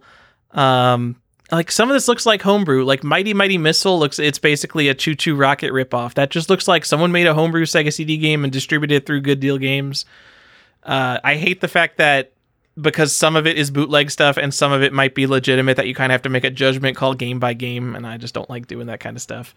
Um but yeah, they've been around since literally the 90s. Their website is probably the original website from the 90s. oh my god it's so awful it's the their website, like some of the quotes on their website, if you prefer Frogger to Doom, if you think ColecoVision had it all compared to the PS2, like is so boomer old man okay, garbage. no it, here here's my favorite so on the top they've got like these tabs right and one of the tabs is chat room Hey, welcome to our IRC. I'm sorry, you're what now? Oh yeah, the classic video game IRC. Yeah. I also like if you scroll down their homepage, there is more than one full screen of cas- online casino ads, Oh, so like good. banner oh my ads God. for online. ca- it Wow. just- it's what a just- weird thing that Good Deal Games exists. Man, this this casino ad is something to see. yeah, wow. Crazy. It's just yeah, go look at it. Like then there's like um some book that they're trying to sell, bizarre games. Man, I think like this So book weird. looks new-ish. yeah, like Not the stuff- new-ish, but like for Good Deal Games. I'm saying. When did this book come out? Yeah, like Yeah. 2016. I Yeah, they, they've been serving the retro community since 1998. In 1998, nothing was retro. no, that's when the real retro games. When people are talking about like 70s garbage. Anyways, Um. well, let's uh, Anyway, that's that. I would say don't buy good deal games. There was like a a alternate universe Tyler like a very long time ago where I'm like I'm gonna get all the good deal games releases. Um, telling you, there was I have since been I no longer like bootlegs in any sense. Bug Blaster, BattleTech, Battle Frenzy. You are probably all over these. I'm pretty sure I have a battle frenzy. I don't even know what it is. I'm just like I because I wanted to be the guy. I wanted to be like, oh, I have every Sega CD game, including these dumbass like bootleg uh, good deal games things. But But see, that mentality is exactly what made Sega CD cool because you could go get everything. You could go as hard as you wanted. yeah, It was so good. That's what makes Sega CD fun. But um, th- there's also in the new series, there's like limited run games. They've re-released Night Trap a million times. Star Wars Rebel Assault, Monkey Ball Island, Ground Zero Texas. Hey guys, if you want to spend Monkey 40 Ball Island. or Monkey Ball Island, Monkey, The Secrets of Monkey Island. Jesus Christ, what a disservice I just did to that game. I apologize. So here's the fun one though Ground Zero Texas. Imagine paying $40 for Ground Zero Texas from limited run games when you could just buy an original copy of Ground Zero Texas for $40 on the Sega CD. I don't get it, Johnny. I don't really know what goes on over at limited run games sometimes. I, like, it- was this like a package deal? They had to do this one. They're just like, sure, we'll throw it out there. they it seems like they got LucasArts games, but Mhm. this was a Sony ImageSoft game. Like this is in the same vein as like Wirehead, I'm pretty sure. So why why do they have the rights to, I don't get it. I, I don't know. There, Is it I mean, is it somehow does LucasArts have the rights to Ground Zero Texas for something where it was I don't know. How do Uh, I rights mean- work? well, rights can be complicated, so who knows? So there was also there's like some other games that were canceled that were produced. Like I think the Penn and Teller game was made. Johnny Mnemonic. Whoa, uh, wait, what do you uh, hold on, what do you talk what do you mean it was made by just like some guy because you could just burn Sega CD discs? Yeah, Something yes. we didn't mention, there's no copy protection. You could literally just burn a Sega CD disc. True. guys. Yeah, so there was there was these games that like people found code for um, Smurfs, uh, Johnny Mnemonic, and Penn and Teller. Um, and I think they they like burned those onto disc and people had them. And like John Hancock did a couple of these, and like I think he had maybe his own game too. Like they're out there. I'm not highly recommending any of this stuff. I bought Smurfs because I love Smurfs. Um, but you know, totally non-essential item here. I think Penn and Teller is more than worth checking out. It's Um, it's it's unreleased, it's neat. but it's pretty much complete. It's uh it's essentially a joke. It's so unique. Like I'm I'm so sad that it doesn't exist because I think it would be the coolest thing. To it would be pretty cool if it exists. It, Um, it was like the epitome of what the Sega CD could do, and it sadly never got. It, it it really is, yeah. It's a series of jokes and pranks that you play on people. So, uh, it, it ostensibly looks like five Penn and Teller mini games, and they all come with an intro and stuff. But if you read the manual, it's all like how to trick your friends with like magic tricks and stuff. Because like it, it'll like one of the games is like a mind reading game of some kind, and if you have the right controller inputs, you it looks like you're reading your friend's mind or the game is reading your friend's mind. I don't remember what happens, but it's like uh, there's things like that. There's a, I know there's a shooter. You actually the box art was supposed to be reversible, and the entire reverse side of the box art and the manual makes it look like an entirely different game, some kind of shooter. And uh, I don't remember. There's a way to launch the game, and it launches straight into the shooter. And the whole gimmick of the shooter was that it would be super easy for you, and the game would just constantly kill player two. So it's just like it's just a complete prank. You can play to your friends like, "You suck at this game. Why are you so bad?" When the whole joke of the game is that it just kills your friend. Anyway, I, I just think it was a super cool Yeah, idea. pen, like what a cool, unique idea that was. I'm so sad Right? it's not real.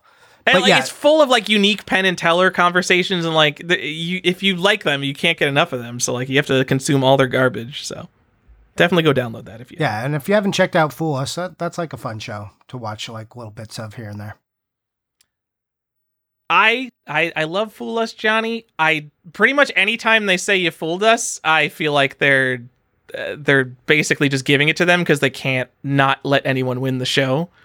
True. Like I, mean, feel like if if they sat down and gave a list of someone like here's all the ways we think you could have done it, you probably did it one of these ways, like then just no one would ever win. Because like obviously they know all the methods of doing magic. They've been doing this shit for they're so long. inf- like they've been doing it long enough to have had a Sega CD game that didn't make it. Okay, like Uh, that- in like 1993 or something. yeah, Yeah. exactly. That's how big Penn and Teller. Like, yeah, Also, um, but it's still a good show. They, one, they create uh, good stories on Fool Us. I, I enjoy it. Like the I do love Fool Us. I mean, I love magic in general. Uh, it's such a nerdy thing to love. Um, I don't like in Fool Us. Uh, there was some kind of uh, close-up coin guy, and I saw another video of his trick, and like clearly in the other video, the other video was like legit, and you could see like okay, there's like some gimmick to the table he's using, and on Fool Us they. Uh, they edited it to make it look like uh, there wasn't a gimmick in the table. Like there's clearly camera tricks going on because they wanted the magician to look better on the show, and I don't, I don't like that. Like, come on, if the whole reason is that like, oh, can the audience spot the secret, and you're gonna use camera tricks to cover up the secret, like, fuck you, editors, come on. Okay. If they can't, if they can't fool me, they can't fool me. That's right. I also love that they have just like reoccurring character people that come on that are just good magicians. And they usually never say that they fooled us, but they like show you a pretty cool, cool trick. Uh, That- yeah. That's a that's a weird aside into that, but yeah, Penn Teller, pretty fun. Uh, also, if you go and look at Vegas shows, there's like three magician shows that were on Fool Us. It's crazy. Yeah, Like I Shin Lim mean- is there, the Dragon guy is there, and there's like another guy who's there. yeah, it's definitely a launching platform for magicians right now. Anyway, that's our uh, that's our magic talk. Yeah, Uh, me and Johnny, should- big fans of magic and Penn and Teller. Yeah, if you want to know what an After Dark episode sounds like, that was pretty much a mini one right there. Uh, man, have you seen Penn and Teller live, Johnny? Oh my God, there's uh, I have not. I was supposed to, and we got canceled out of it. I was, Johnny, go see it. God damn it! maybe next time. All right. Anyways, uh, let's talk about accessories. Were there accessories and stuff for this? There was magazines. Uh, there was like the same basic get Sega magazine. JVC X'Eye controllers. Yeah, I mean there. There's It like is an accessory. yeah, there are tchotchkes and stuff. There was like Sega bags, but it was just general Sega paraphernalia at the time. Sometimes they slapped Sega CD and like "Welcome to the Next Level" on it and stuff, but nah, not really. This is it's not like really Yeah. a big thing with it. Um, Uncommon games that aren't expensive yet, I think, is going to change month by month. Um, yeah, I mean, I I ser- I love searching for this stuff. When I'm going for a set, uh, I just look at like just chop off like the top 10% of the most expensive games and chop off the bottom like 40% of the cheapest games and then just keep hammering eBay looking for what's not available and you'll have a pretty good idea of like, oh shit, this is the game I need to get before like there's a really big drought on it. yeah, like Jaguar that we're talking about. Th- that's like a perfect example. I I like. I would say Yeah. that's actually rare, but um, you know, you're gonna find it for uncommon pricing. Uh, like I remember when I was uh, buying Sega CD games, there was like a huge drought on Wild Woody. Did I already say that? Fucking No, I don't think- Wild Woody, Johnny. Uh, there's uh, there's Cadillacs and boobs in that Dinosaurs game. You know was a what? game that like I didn't find for a while. Uh, mini set on Sega CD, Johnny. Uh, set of uh, games with boobs. Wild Woody has boobs, and uh, Panic has boobs. Are there other games on the Sega CD that have boobs? Um, I don't know. Cartoon boobs in both cases, to be clear. Maybe uh, not a very mature set to collect, but uh, people do like the nudity. You usually get a big bump for video games when they have nudity in, That's true. in price. N- what Night Trap has got to be on there, right? no, there's there's literally no objectionable content in Night Trap. I don't understand it. That's another thing. Like we we need to make clear, just because this is an overview. Night Trap is a controversial game because United States senators are fucking dumbasses. If anyone has ever played Night Trap, there is no like violence against women. It is closer to slapstick stupid humor than that. Yeah, yeah. I mean, so, I mean, some of the scenes I get, like some of the ideas, I guess, could be objectionable, but the way it's presented is so stupid. Yeah, I- like, it's- that's it. it's the also too stupid to of play. attacking a house full of girls is the objectionable thing, but the way it's presented is like, secret agent, you must be monitoring this because the Power Rangers putties are coming into the house, and you need to use the zany traps to make the stairs turn into a ramp. Like, come on, It's- Congress, Congress considered this. Congress.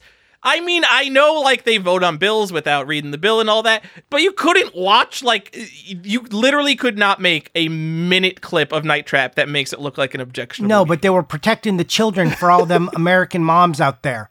And that sounded good. It made for a good soundbite, and that's all Am they I- care about. It's this game so came out in what 1992. Did did I miss like the 80s and all the horror movies that came out in the 80s that are like the goriest, like most ridiculous things that have ever been created? But it's always And it's always whatever love them. Tyler, it's always whatever's ruining the children. It was that rock and roll music, then it was them movies, and then, then they could move on to video games. It's just whatever. They just regurgitate the same idea onto the next platform uh, to get votes, to, to appeal to that, that demographic who's always going to be outraged by that thing. Uh, it doesn't matter what that thing is applied to. The, the idea of whatever is hurting the children is the idea. if you're not jaded by your party's politicians yet, it's time for you to get jaded and realize that all politicians are just bullshitting. Yeah. What? What? I uh, usually don't like to get into politics, Tyler, as you know, but yeah, politics are stupid. Politicians are dumb, and the, our whole system is is ridiculous. And if you if you can look at it and then not like shake your head, I don't understand. So, anyways, let's move on quickly before Quick. I I burst out screaming. Things you should watch out for, Johnny. Woo. Uh, things Like like, repros or that good old PAL Stadium events that you might actually spend and might accidentally spend 30 grand on, Yeah. Um, Whoops. which is not a thing that happened. I'm just saying. Uh, I would say one of the things to look out for is repros in in the sense that you can just burn these CDs like pretty easily, but usually you don't have the same styling of like that old school print that made these discs, so they should be pretty easy to tell apart. But just be There a are repros careful. to be clear, though. Yeah. I've seen people. I don't know if they're like LightScribe discs or something, but yeah, people have made not convincing, but attempted to pass off fake Sega CD games. Yes. Absolutely. So you should look. And there was for a while there was like some good cases because uh, people started making repro cases. Which Tyler, you want to tell us about these things because that's like really the biggest thing I think that you should look out for in the not, system. uh, not repro cases like the actual jewel cases we're talking about and Yes. so there's there's two major ones so there was uh there like people know the guy who did this but there was a guy who wanted to make uh, base reproduction Sega CD cases which are also Sega Saturn cases some PlayStation cases it's like one big stupid case I mean, unless um, you get into the actual measurements of like what hole sizes and things, that these aren't all the same case, but they generally do all the same thing. Yeah. And so he, I mean, this was like just some guy, and I'm pretty sure he went through a pretty big investment. He had to like have a minimum order quantity, had to get all the tooling done. And he literally did this at the same time that Limited Run Games was doing the same thing, which is so funny. Um, so the this first this guy had his first run of cases, and like they're so cheap. It was like thirty dollars on Prime for like twelve jewel cases, which like your Worth alternative is like buying a mint thirty dollar Sega CD game, and now you can get brand new ones for like three or four bucks each. Um, I don't I don't know if they still exist, but that's what they were priced at, and they were really bad. Uh, I forgot I They fell the inner inner Yeah. black tray fell out. I didn't I didn't buy them. I only have the limited run games ones. Um, I got one from a friend just to test it to see how. Okay. So I can look. At it. Yes. So the black tray, I think, is missing the uh, the compact disc logo and the tray like falls out. Uh, that was the problem with the first run. So we had to like go back and change the tooling to fix it up for a second run. And I don't remember what happened with that. Is that still on Amazon? I don't know. Yeah, those so are you can those still- are two you can sets of. Let's go ahead. You can still buy them. Um, there are replacement game cases. There's a 10 packet. It's still the second run, and it's $60, which, if you really needed Saturn cases, like, is not the worst price. So, like, I think that price is killer. If like I was a person who was going to uh, use use these cases, like, and be happy with them, like that, I would be totally happy. That's so much cheaper than buying new games. The problem is, and I'll just say that the third one is limited run games made their own tooling as well, and uh, they put them. They have Sega CD releases, and sometimes they put them on like other just random things. Hey, and, uh, you know, I'm just to say, real quick, plug for our buddy Game Rave TV. He did a review of these, so go check out his YouTube, or he did a review on the Amazon, at least. I'm sure it's probably on his website where he compares these and looks at them. So go check out his. Yeah, you should be subscribed to Game Rave already. What are you guys doing? Um, if you hold a limited run game Sega CD case and a real Sega CD case uh, in your hands, like I was worried that I would have to like find some minute difference to pick them apart, but like it is immediately clear, like different plastics, different uh, fit and finish, like they do not feel anything alike. Um, so the biggest threat is that someone has already replaced like that popful mail is actually in like a limited run games case just to make it look like it's super mint. Um, but if you have like 10 Sega CD games to compare, like I think you would easily be able to pick out any repros you have. At least that was my experience. Yeah. So my my concern with these is I don't think uh, grading companies care about this. So I don't know if they're looking for that and Like- mentioning it. And that that's where I worry. Like on higher graded stuff, I'm like until proven otherwise, because you're not going to be able to see the inside differences, which are going to be the most important, and you're not going to be able to touch it. So I'm I'm going to be worried about that kind of stuff. I agree. Also, don't grade or buy graded jewel case games complete in box. Um, I hate jewel case. I could talk all day about jewel cases and how I hate them so much. Uh, just because if you go like a jewel case is not just a jewel case. Like that is not. even if you're on that level, like we need to have a serious talk about the different weights of plastic, the different types of plastic, because you cannot go and buy a pack of 20 jewel cases on Amazon and start replacing your PlayStation games. Why not? You you could, but the jewel cases you buy on Amazon, go weigh them. They probably weigh nearly half of what your PlayStation game jewel cases weigh. And there isn't they don't have the an same exactly scoring identical. on the side and stuff. Like it's it's much different. Yeah, when you get into like things like logos and stuff, like forget about it. Like you could potentially find something that has all the logos that match up, all the style that matches up. But modern manufactured jewel cases just have less plastic in them, so they are cheaper quality jewel cases. So there's so when it comes down to replacing jewel cases, I don't think there is a really good legitimate way to do it. I mean, it's fine if you do that and you're just like, I don't want cracked bullshit in my collection. Like, yeah, I would. I don't want cracked bullshit either. Uh, I go much more down the route of buy some new old stock NSYNC CDs from the '90s, which will be Yep. high quality jewel cases manufactured by Sony. They're perfect replacements for your uh, PlayStation. Absolutely. So that's kind of what I was for going to Sega say. CD, but. Uh, Yeah, but regular on jewel cases, just go buy some new old stock garbage from the 90s. Yeah, I was gonna say like make sure the manufacturers match up. Like make sure it's uh, Sony branded. Um, I mean, Sony CD makes so much it. music that you, Yeah. there's so much you could buy. It's super easy. and Make sure you get it from the uh, from the nineties. Yep. And uh, let's see, anything else you want to talk about in that? I think that's good for that. Uh, hey, let's talk about what's the current outlook for the system and how do we play it now? Are is there a mini for this? eShops, ROMs, Retrons? Like what what's going on here? Uh, no one plays it. We're uh, we're good. If like the game that everybody knows about and is from a company that is willing to milk it, milk everything Hideo Kojima has made for all it's worth. Uh, if Snatcher is not getting re-released, no one cares about anything on the Sega CD. So Uh, there I'll is say- no outlook. The outlook is you boot it up in Kega Fusion, I guess, which is uh, Uh, probably the best emulator for it. Still. No, I mean, well, maybe, but you can also play it on the Polymega, like natively. Oh, okay, yes, uh, Polymega, and you don't even need a fancy thing, right? Because it's a Nope, it's a CD thing. A so it CD, just you works. just just works. Just put it in there. You can lo- download it into your system. I can attest to this. I've done it. plays just fine. Tyler's seen video of it. It's good.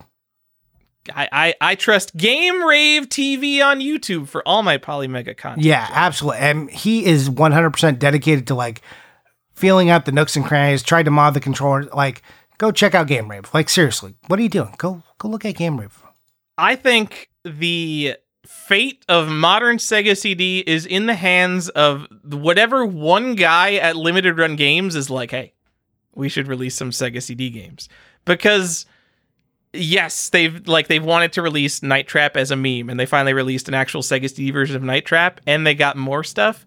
If those are selling well enough and they wanted to take it further and do something like release an unreleased game or release something new for the Sega CD, the, probably the future of Sega CD is in limited run games hands because who the fuck else's hands is it in? Not good deal games, I could tell you that. No idea. Yep.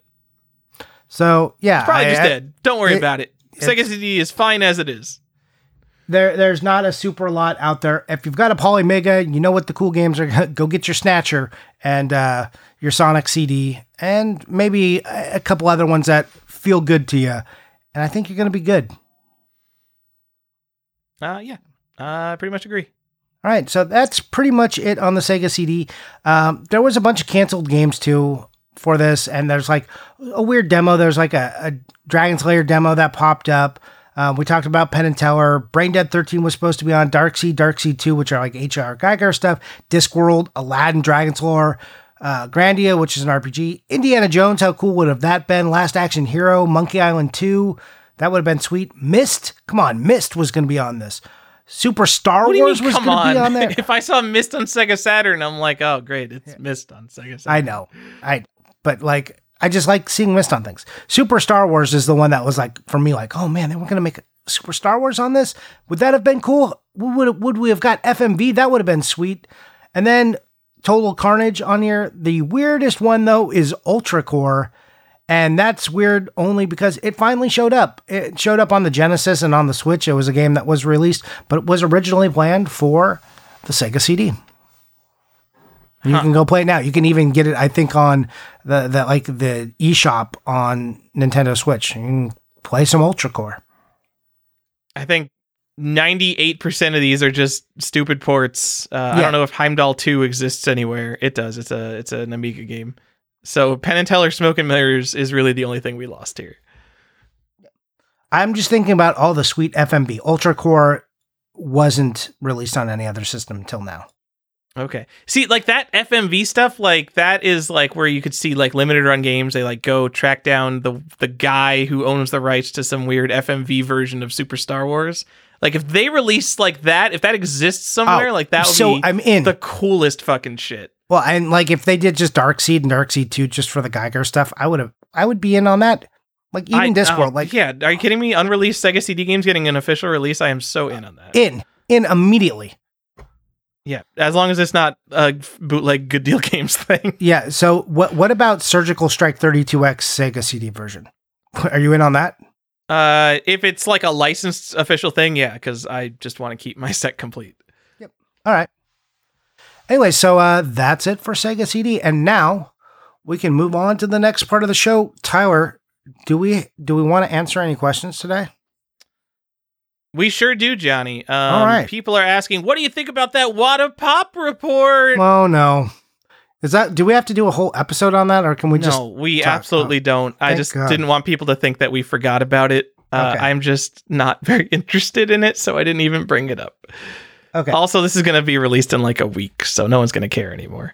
Yeah. the The pop report happened, and there was some surprises, I guess, and then a lot of not surprises because, like. We already know the stuff that's mainly getting graded. So the fact that all these other systems have like low grades, it's like, well, because the bulk of the grades are going at Nintendo. Uh, yeah. Like I like who. How many people are grading Game Boy Advance games? There's like fucking fifteen hundred or two thousand Game Boy Advance games. However many there are, like there's not a big enough sample size of people who care about that many games. It's just a weird. There's not enough information to really care. Uh, and guess what? Guess what? The most graded Game Boy Advance games are. It's like six different Pokemon games. Like whoa, Whoa, great. shocker. the Pokemon games got graded? Uh, it's crazy. Yeah. Uh, would you believe it? Uh, people are grading a lot of Final Fantasy VII for the PlayStation, Johnny. Weird. Wow, lots to read into there. Can you tell me if there was any little league baseballs for the GBA graded? Uh, are there? Is that like I a super no rare idea. game? Yeah, it's it's kind of rare. Yeah. Okay, no, I'm gonna I'm gonna go I'm gonna go check for you. Oh, you're gonna go check. All right. Sweet. Sweet. Um, little Le- there are zero graded. Oh, there okay, are two about- Disney's Little Mermaid, Magic and Two Kingdoms graded though. Oh, that's that's fun. Um, what about um, Sega Rally Oh, what for the GBA? GBA? Yeah, Johnny, there's no graded. I, I Okay, think so that- someone has a sealed one of those though, right? That's a Yeah, super rare yeah. game, but I'm pretty sure they. It's one of those not. It's where, not. like, It's not actually super rare. sealed. It's not Okay. super rare. It, it's available. Uh, my point was like you could also check Ultimate Beach Soccer. And just saying like if the rarest like if the hardcore on GBA aren't in here, then you know it's just the the spec crowd, the the big name Pokemon. Like I'm sure we'll see some like the Mario Advance games getting graded soon. Like I, that's the kind of stuff we'll see graded. All right. To be clear, there's only 417 games graded, so in GBA, so you could find a ton of things that aren't graded. yeah, and I bet they're mostly Pokemon, and then the rest are like some Mario, maybe a couple Sonics. Okay, and it's like the uh, the GBA, uh, like the NES games, like Legends Oh, of Zelda classics. Classic NES series is one of the most graded games. What a surprise! Um, the most graded GBA game, Johnny. What do you think it is? Uh, I'm It's gonna a- say Emerald. Not a landslide. Um, Yu-Gi-Oh! The Sacred Cards. Oh wow! Why? Hmm. followed by six Pokemon games in a row. cool. Uh, yeah, I don't know. I don't know what to what to take out of here, I, I mean, I think because that Yu-Gi-Oh one was one that they could buy uh, pack fresh. yeah, I mean, yeah. There's there's clearly some games that are that are at the top of list just because it's like, well, that's the one that's available. I bet like there's a decent amount of uh, Subterranea on Genesis. Yeah, there's 20 of them graded. Uh, actually, Genesis is uh, Genesis is pretty weird because I think Sega Genesis games in general are kind of rare. Uh, so the ones at the top are like super case pack games. Like Sonic, the most graded game is Sonic 2 with 130, and the Makes next sense. most graded is 78, and then the next most is 57. So it's just like everyone sent in Sonic 2s because that's all they got. Yeah, Yeah, nothing shocking. So the pop report, I, I will say this: it's nice that more of the pop report is coming up. Like that's cool. Like I am for information in the collector's hands. Uh, as much as I don't think pop reports are like you know I don't think it's going to have the effect that people want because like right now they, there's so little information. There's not enough all of this grades. So people could be like, oh, only one in the pop report. Ooh, like just shut up. Like of course there's only like one or none in the pop report. Get out of here with that. I mean, that's I I definitely see a lot of that. Like, here it is, guys. It's it's the the pop one GBA game no one's ever heard of. Um, yeah, I mean, whatever. I don't think there's enough information. Uh, Get the Greg Games, I'm sure, is going to do a three hour video on all of this, and all the people who actually care will just go watch that instead. Yeah, just join what do we have to say about Yeah, this? Nothing. We have nothing. Um, if Nintendo had been a British company, would we all be collecting? Uh, would we all be? This is. I can already tell this question is off base. Would we all be collecting the original UK releases for Famicom and Super Famicom instead of turning down our noses at them? Parentheses, except Tyler. Mm, I mean, that's like such a big, weird what if because the space in which that would have to have existed, like that, then we have to revise all video game history because then somewhere in Europe becomes the center of video games instead of Japan. It does kind of require like an entire alternate timeline. It's not like a one company change. It's like the entire history of video games has to change for this to happen. Yeah. So Uh, I think, yeah, in that sense, like we would be like, oh, like these are the original first, like, but like still, everything's still so American centric. Yeah, people are getting more into foreign stuff and like original Prince. Are, there's more Tylers than there was uh, a year ago. I mean, Unfortunately I for popped Tyler. out like what, like two years ago. So Yeah. three years ago. Uh, before COVID. start? Before oh man, COVID. yeah, It's it was because it was the it was the Super Mario that really kicked it off. So I guess three years ago now. Yeah. I became a new Tyler popped out. Yeah, but there's more of you now than there used to be. Sure, Um, yeah. So, like, uh, but still, everything's pretty US centric. And collecting and other hobbies is still shown to be like pretty US centric, even when uh, there's other options available. So, I don't, I don't think so. I, I think we'd just be in whatever the boat is we're in now is the same boat we would be in. Yeah, and I think I'm I'm accepted from this question because yes, I would obviously go after the British versions. Then it would be uh, a much more interesting conundrum though if they were all like 50 hertz versions. Like, would our Oh. would the US versions have messed up music, or would like would something be messed up about those versions? Like, like would those run at only 50 hertz, and then our version of Castlevania runs at 60 hertz? Because if that's the case, then like then I'm in a situation where like I feel like I have to own both because there's a contemporaneous original version with the best version, and then it's like, well, it's fucking Castlevania, so I got to own both of those, and then I'm gonna do that for Mario. I'm gonna do that for Metroid. I'm gonna do that for the Adventures of Lolo Three. Like, And I, I know I know the question was specifically British, but imagine that Nintendo, like if you're a British company, like Europe is a much more tighter knit. Like America is so large and it's one big country, but Europe has to be more connected. So they wouldn't just be like releasing English versions of games. They would have to like we would still have all the the pitfalls of PAL releases, but just maybe in a greater thrust. Like hmm.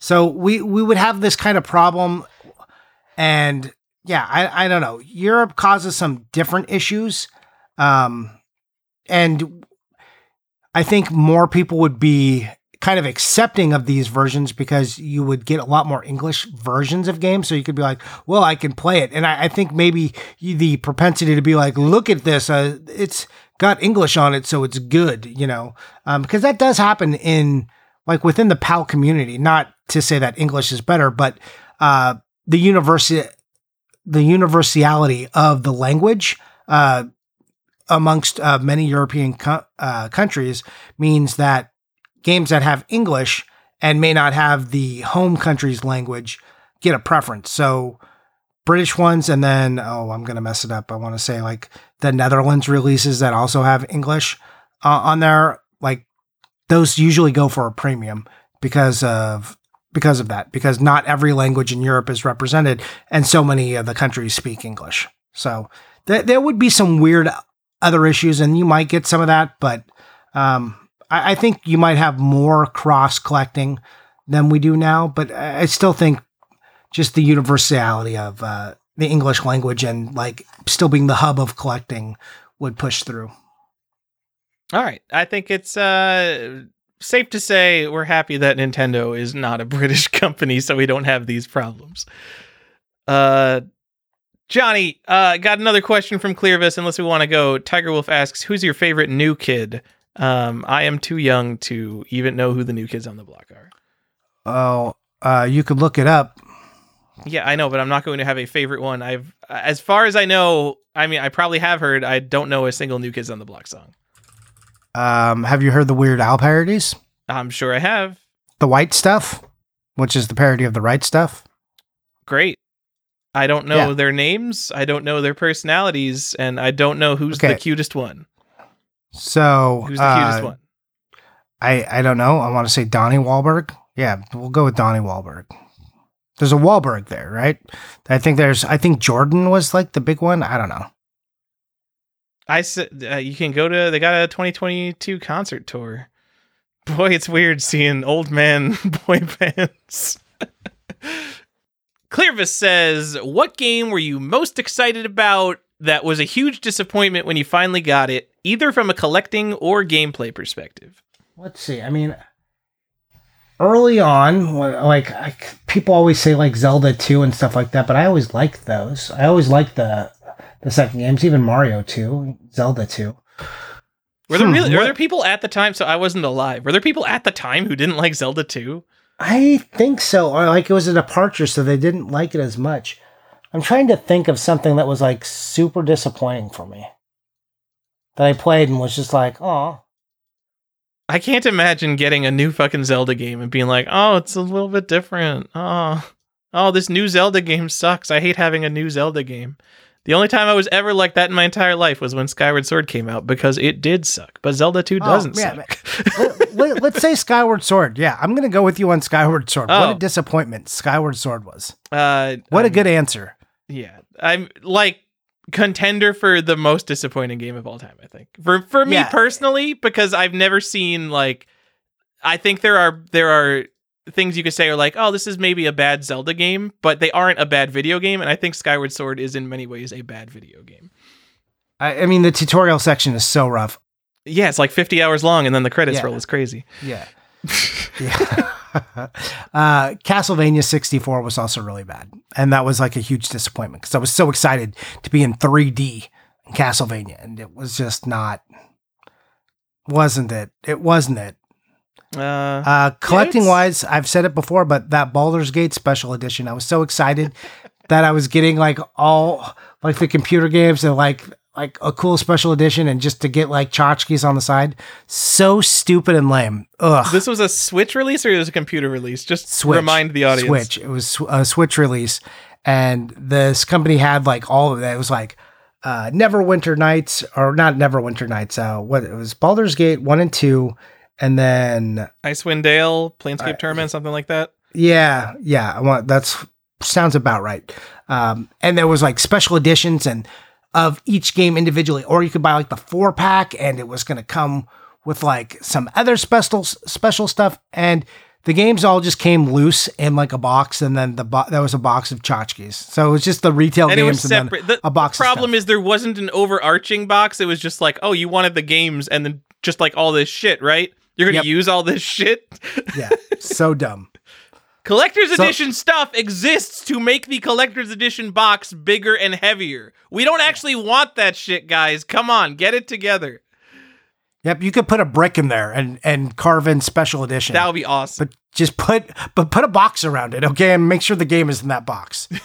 exactly. It's a physical version of the game. I don't want no DLC code. Yeah, no code. That shit doesn't count. Get out of here.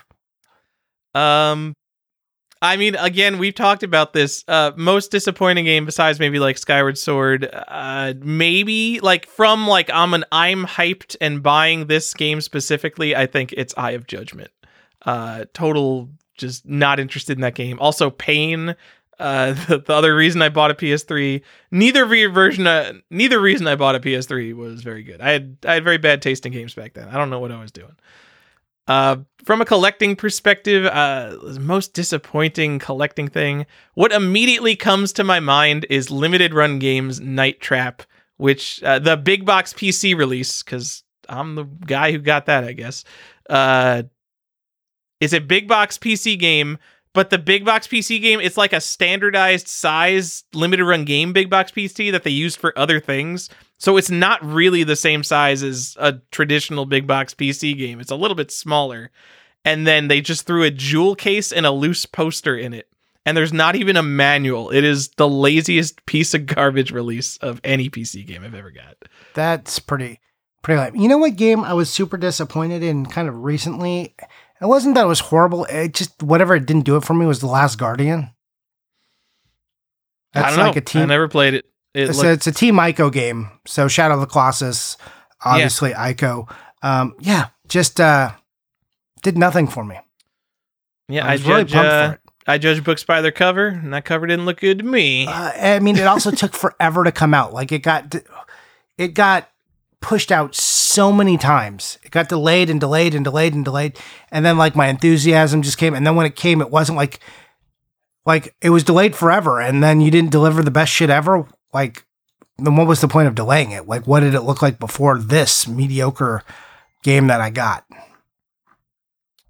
So, anyways, all right. Is that it Uh, for questions, or do you have, do you want to do any more? no, that's it, Johnny. We gotta. What are we? We're like three hours in the show. It didn't feel Yeah, like it, but it somehow we are here.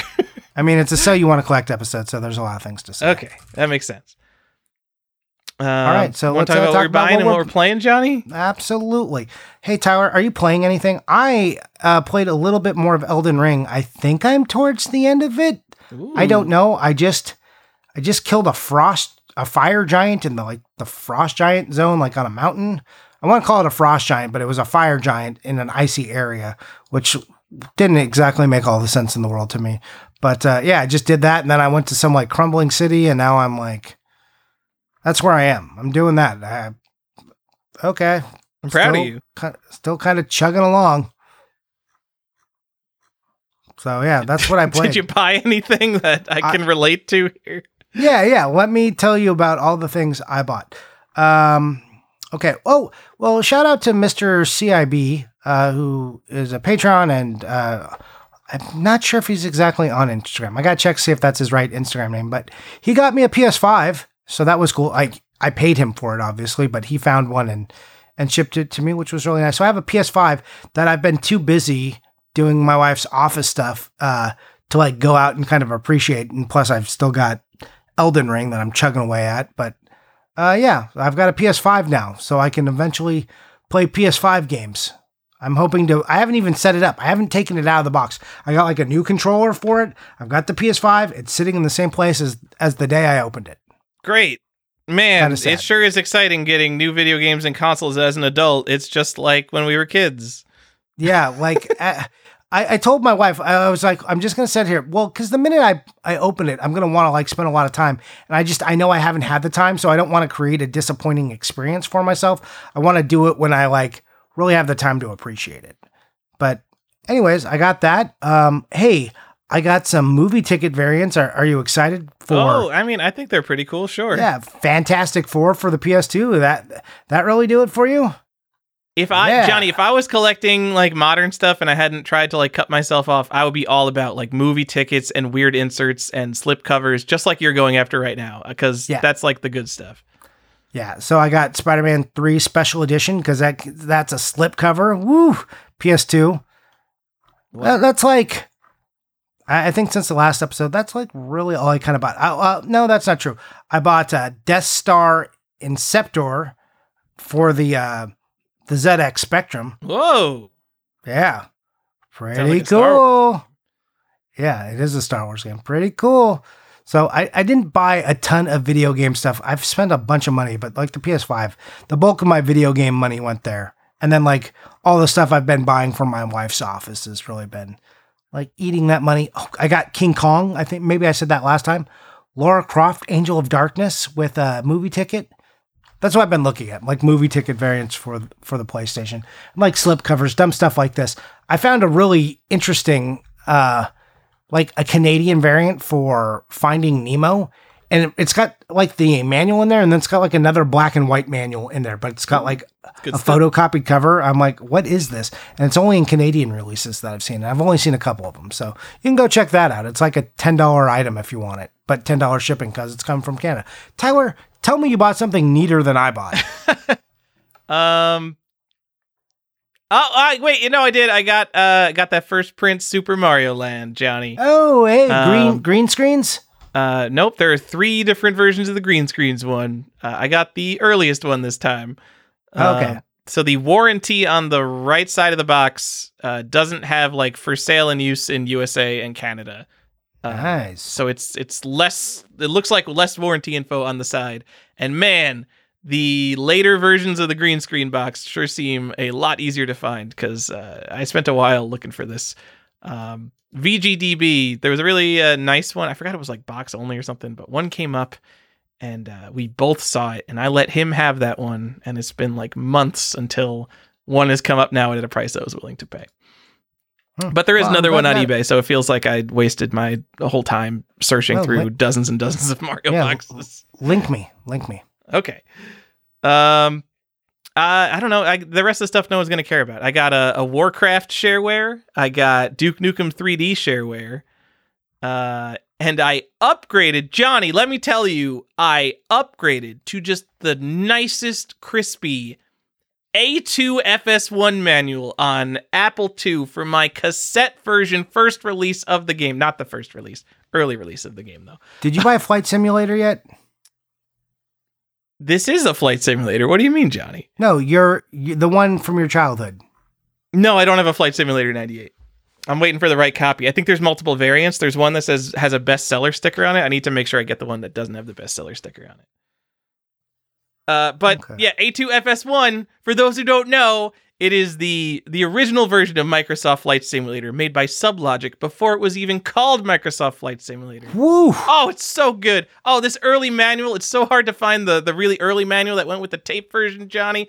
Oh, it's so nice. And like six people watched it. It was a buy it now, and like six people watched it before I saw it, and I'm just like, you fools, you didn't buy this and just got to buy it out from under all of them. Oh, just uh, love that feeling of just screwing over those people who were just click and watch instead of buy, Johnny.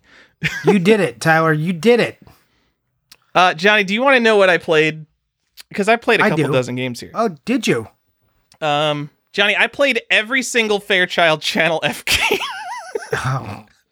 I, I told you this privately, but my first set was the Fairchild Channel F.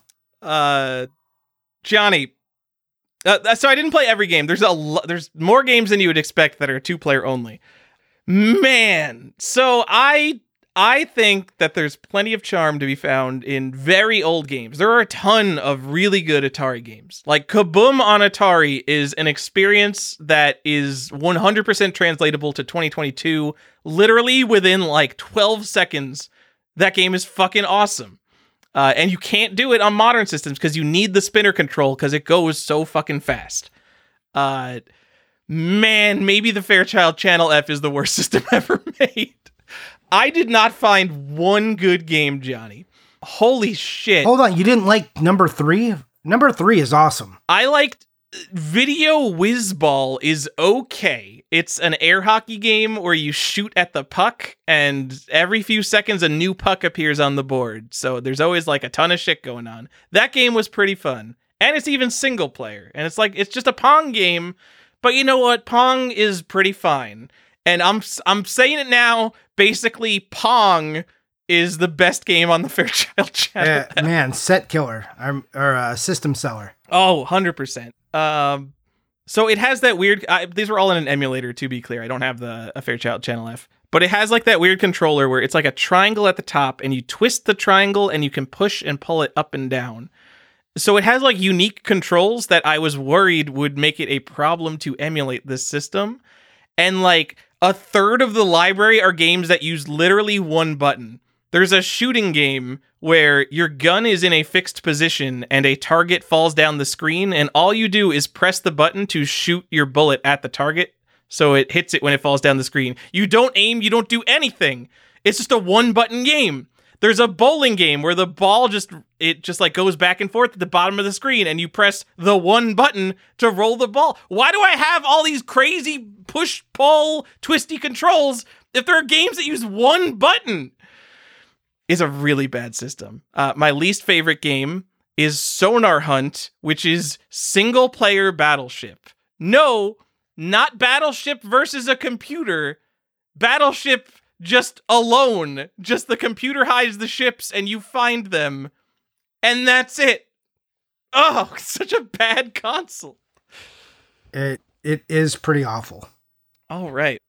Oh, another thing I that drove me up the wall. There's a game called Pinball Challenge, and like I'm in shitty old like video pinball and Atari. Like it's it video pinball and Atari 2600 kind of sucks, but like whatever. It's pinball. I'm there for it. It's not even a pinball game. It's just Breakout. It's a Breakout ripoff. God damn it. Fairchild Channel F. Truly garbage. What? Where's Where's my angry video game nerd video on it? This is this is truly uh something that does not deserve to exist, Johnny. Like I said, it was uh, it was my first unintentional set. Uh, I bought it, and you know, I I found it at a garage sale with all the games, and the guy was very pleased to tell me like how he had all of them, and I was like, that's cool. and then I uh, I sold it for much more than I bought it for. Uh, yeah, Channel F games are kind of expensive now. It looks like they're coming up on like a hundred dollars each or something. That's crazy because I think I I bought it for like fifty dollars for everything, and then I sold it for like five hundred dollars, and I felt pretty good about that. All right, so I'm looking at my favorite Channel F game, Video Whizball. There are four cartridges, and all of them are two hundred fifty dollar buy it nows. oh my god! Whack! Actually, there was a complete in box one that just sold for uh, two hundred dollars. Jesus. Yeah, I mean collectibles are insane. What what are people trying to do here? All right, Is- Is Channel F collectible? Who knows? I mean everything is collectible now. Yeah. You said you weren't going to talk about interesting things, and you talked about the Fairchild. I mean, I talked about Death Star Interceptor, so not not super interesting, but not very common. Um, anyways, is that it for the episode? Are we done here? I guess We so. it. We did it. Hey. Hey! All right, so thanks so much for listening. That's been your look into the Sega CD. So you want to collect Sega CD? We did it! Thank you so much. If you want to find Tyler, where can we find you, Tyler? Uh, I'm on the Instagram. I post something on Instagram today. Uh, and Oh. the video game Sage. Um, default gen, default G E N. And I am Johnny underscore Iucci on Instagram. And uh, you can find me as Johnny on our Patreon, which you can join, or on our Discord, which you can get access to by joining our Patreon for as little as $2 or as much as $6, but $4 is the sweet spot. So uh, if you want to do that, hang out with everyone on our Discord, including Tyler, where he is also posts a lot. So uh, if you want to do that, come join us. If not, same great stuff for you each time. Thanks so much for your support. Regardless, thanks for listening to this episode. We'll talk to you next time. Bye. That is our show. If I took notes while editing, I lost them. So no errata this episode. Thank you to 8bit, apebit.bandcamp.com. He does our intro music. And thank you to the patrons Richard Patron number one Bowden, Canadian Variant Alert Chris Glidden, Nintendo World Champion Daniel Jacksmith, High End Collector Andrew Brim, Greetings Stranger. I'm not surprised to see Andrew Shelton around here. 50 Hertz is good enough for me, Andre. Video games were meant to be slabbed, Brandon Ackley, Brian Gupta, and Pocky and Rocky with Becky, Mint Condition, Brian J. Mora, The Strictly Limited, Super Rare, Bruno, Fat Cat Collector, Chris Jackson, Chris SNK, Too Many NES Accessories, Morozek, Johnny's GBA Hookup, Coffee with Mr. Saturn, Playing with Power, Connor Strange, The Last Game You Need for the Set, Corey O'Brien, Unpunched Hang Tab, Dustin Beagle, He Has Returned to Judge This City, Eric Addison, Man of Nintendo in the World of Nintendo, Funky Brewster, another vinyl collector, Grizzly X Bear, the actual Shinobi Jasonic the Kid, Jeff the Game Boy Farris, Red Pyramid Thing, Jonathan Shados, Joseph Garris. He's just out there having a good time achieving his goals. Proud of him. The Nintendo Tape Archivist, Joseph Leo, Lance, Lord Hardstyle Z, The Degenerate, Matt Ball, Mr. CIB, get your loose Genesis carts out of here. Funkoland Employee, Platform Agnostic, Read the Game Shark. The Famicom Box, Retro Game Enthusiast, they could beat Ghost and Goblins twice. Jeffish, vintage video game connoisseur who knows they're better than modern games. The Fuzzy, Sean, the Gamer Collective, the New Craft who could beat Mega Man without the pause trick. Previously unknown variant, Tim Walker from the internet. Todd Fisher, can't put limits on collecting. VG Collectaholic, the Millennium, Will Joe, Keeper of the Zelda variant, Zero X Def Code, getting the full PS2 set because Stefan won't. All caps. No gods or kings, only Andy Lancaster. What a 9.8 A Benji, the actually rare Bird Dog Gaming, dropping the Mario 64 Penguin off the map. Brandon Chalker, Brandon Rogers, his favorite episode is the wrestling episode. Christopher Piper, still shaken from what he found at Goodwill, still finding deals in 2022. Colton Murphy, a winner is him. David Green, Derek Lauer, who made me edit this show. Don Libby, the hero of time. Double Ugly presents Double Ugly, the official game of the movie. Actually understands the Zelda timeline. Jeff Pierce. He is Error. Jeff Russell. Jeremy Jarvis here for the Pog Talk. Joe actually plays his games Champ Pity. Video game art collector because video games are art. Justin Chichio. Lateral Movement, who's got a Donkey Kong kill screen coming up. Michael posted in the Discord right now. Chiara Monty. Nancy Holenbach, Pro Skater. Nick the Video Game Database Morgan, Homebrew Mastermind Divertov, the other guy who collects Korean releases, Peaceful Games, Dungeon Master Reed Stubanik, The Promoter, Retro RPG Podcast, Tom Obscure Variant Chaser Chase, Zaventorian, he knows all 97 Nintendo games, 32 bits or less, do the math! Andrew actually collecting N-Gage O, Ben Parker, a bad enough dude to rescue the president, Chesno, all your base are belong to him, Colby, he is Sinistar, Corhagen does what Nintendo don't. Danny McArdle, who thought this was the Retronauts Patreon. The modern database, Danny Gomez. The Philatelist Dork Overlord. My childhood PlayStation idol, Game-Rave.com. Joseph Rogers got 50,000 on Double Dragon. Collector of everything, including Atari. Kalen McAteer.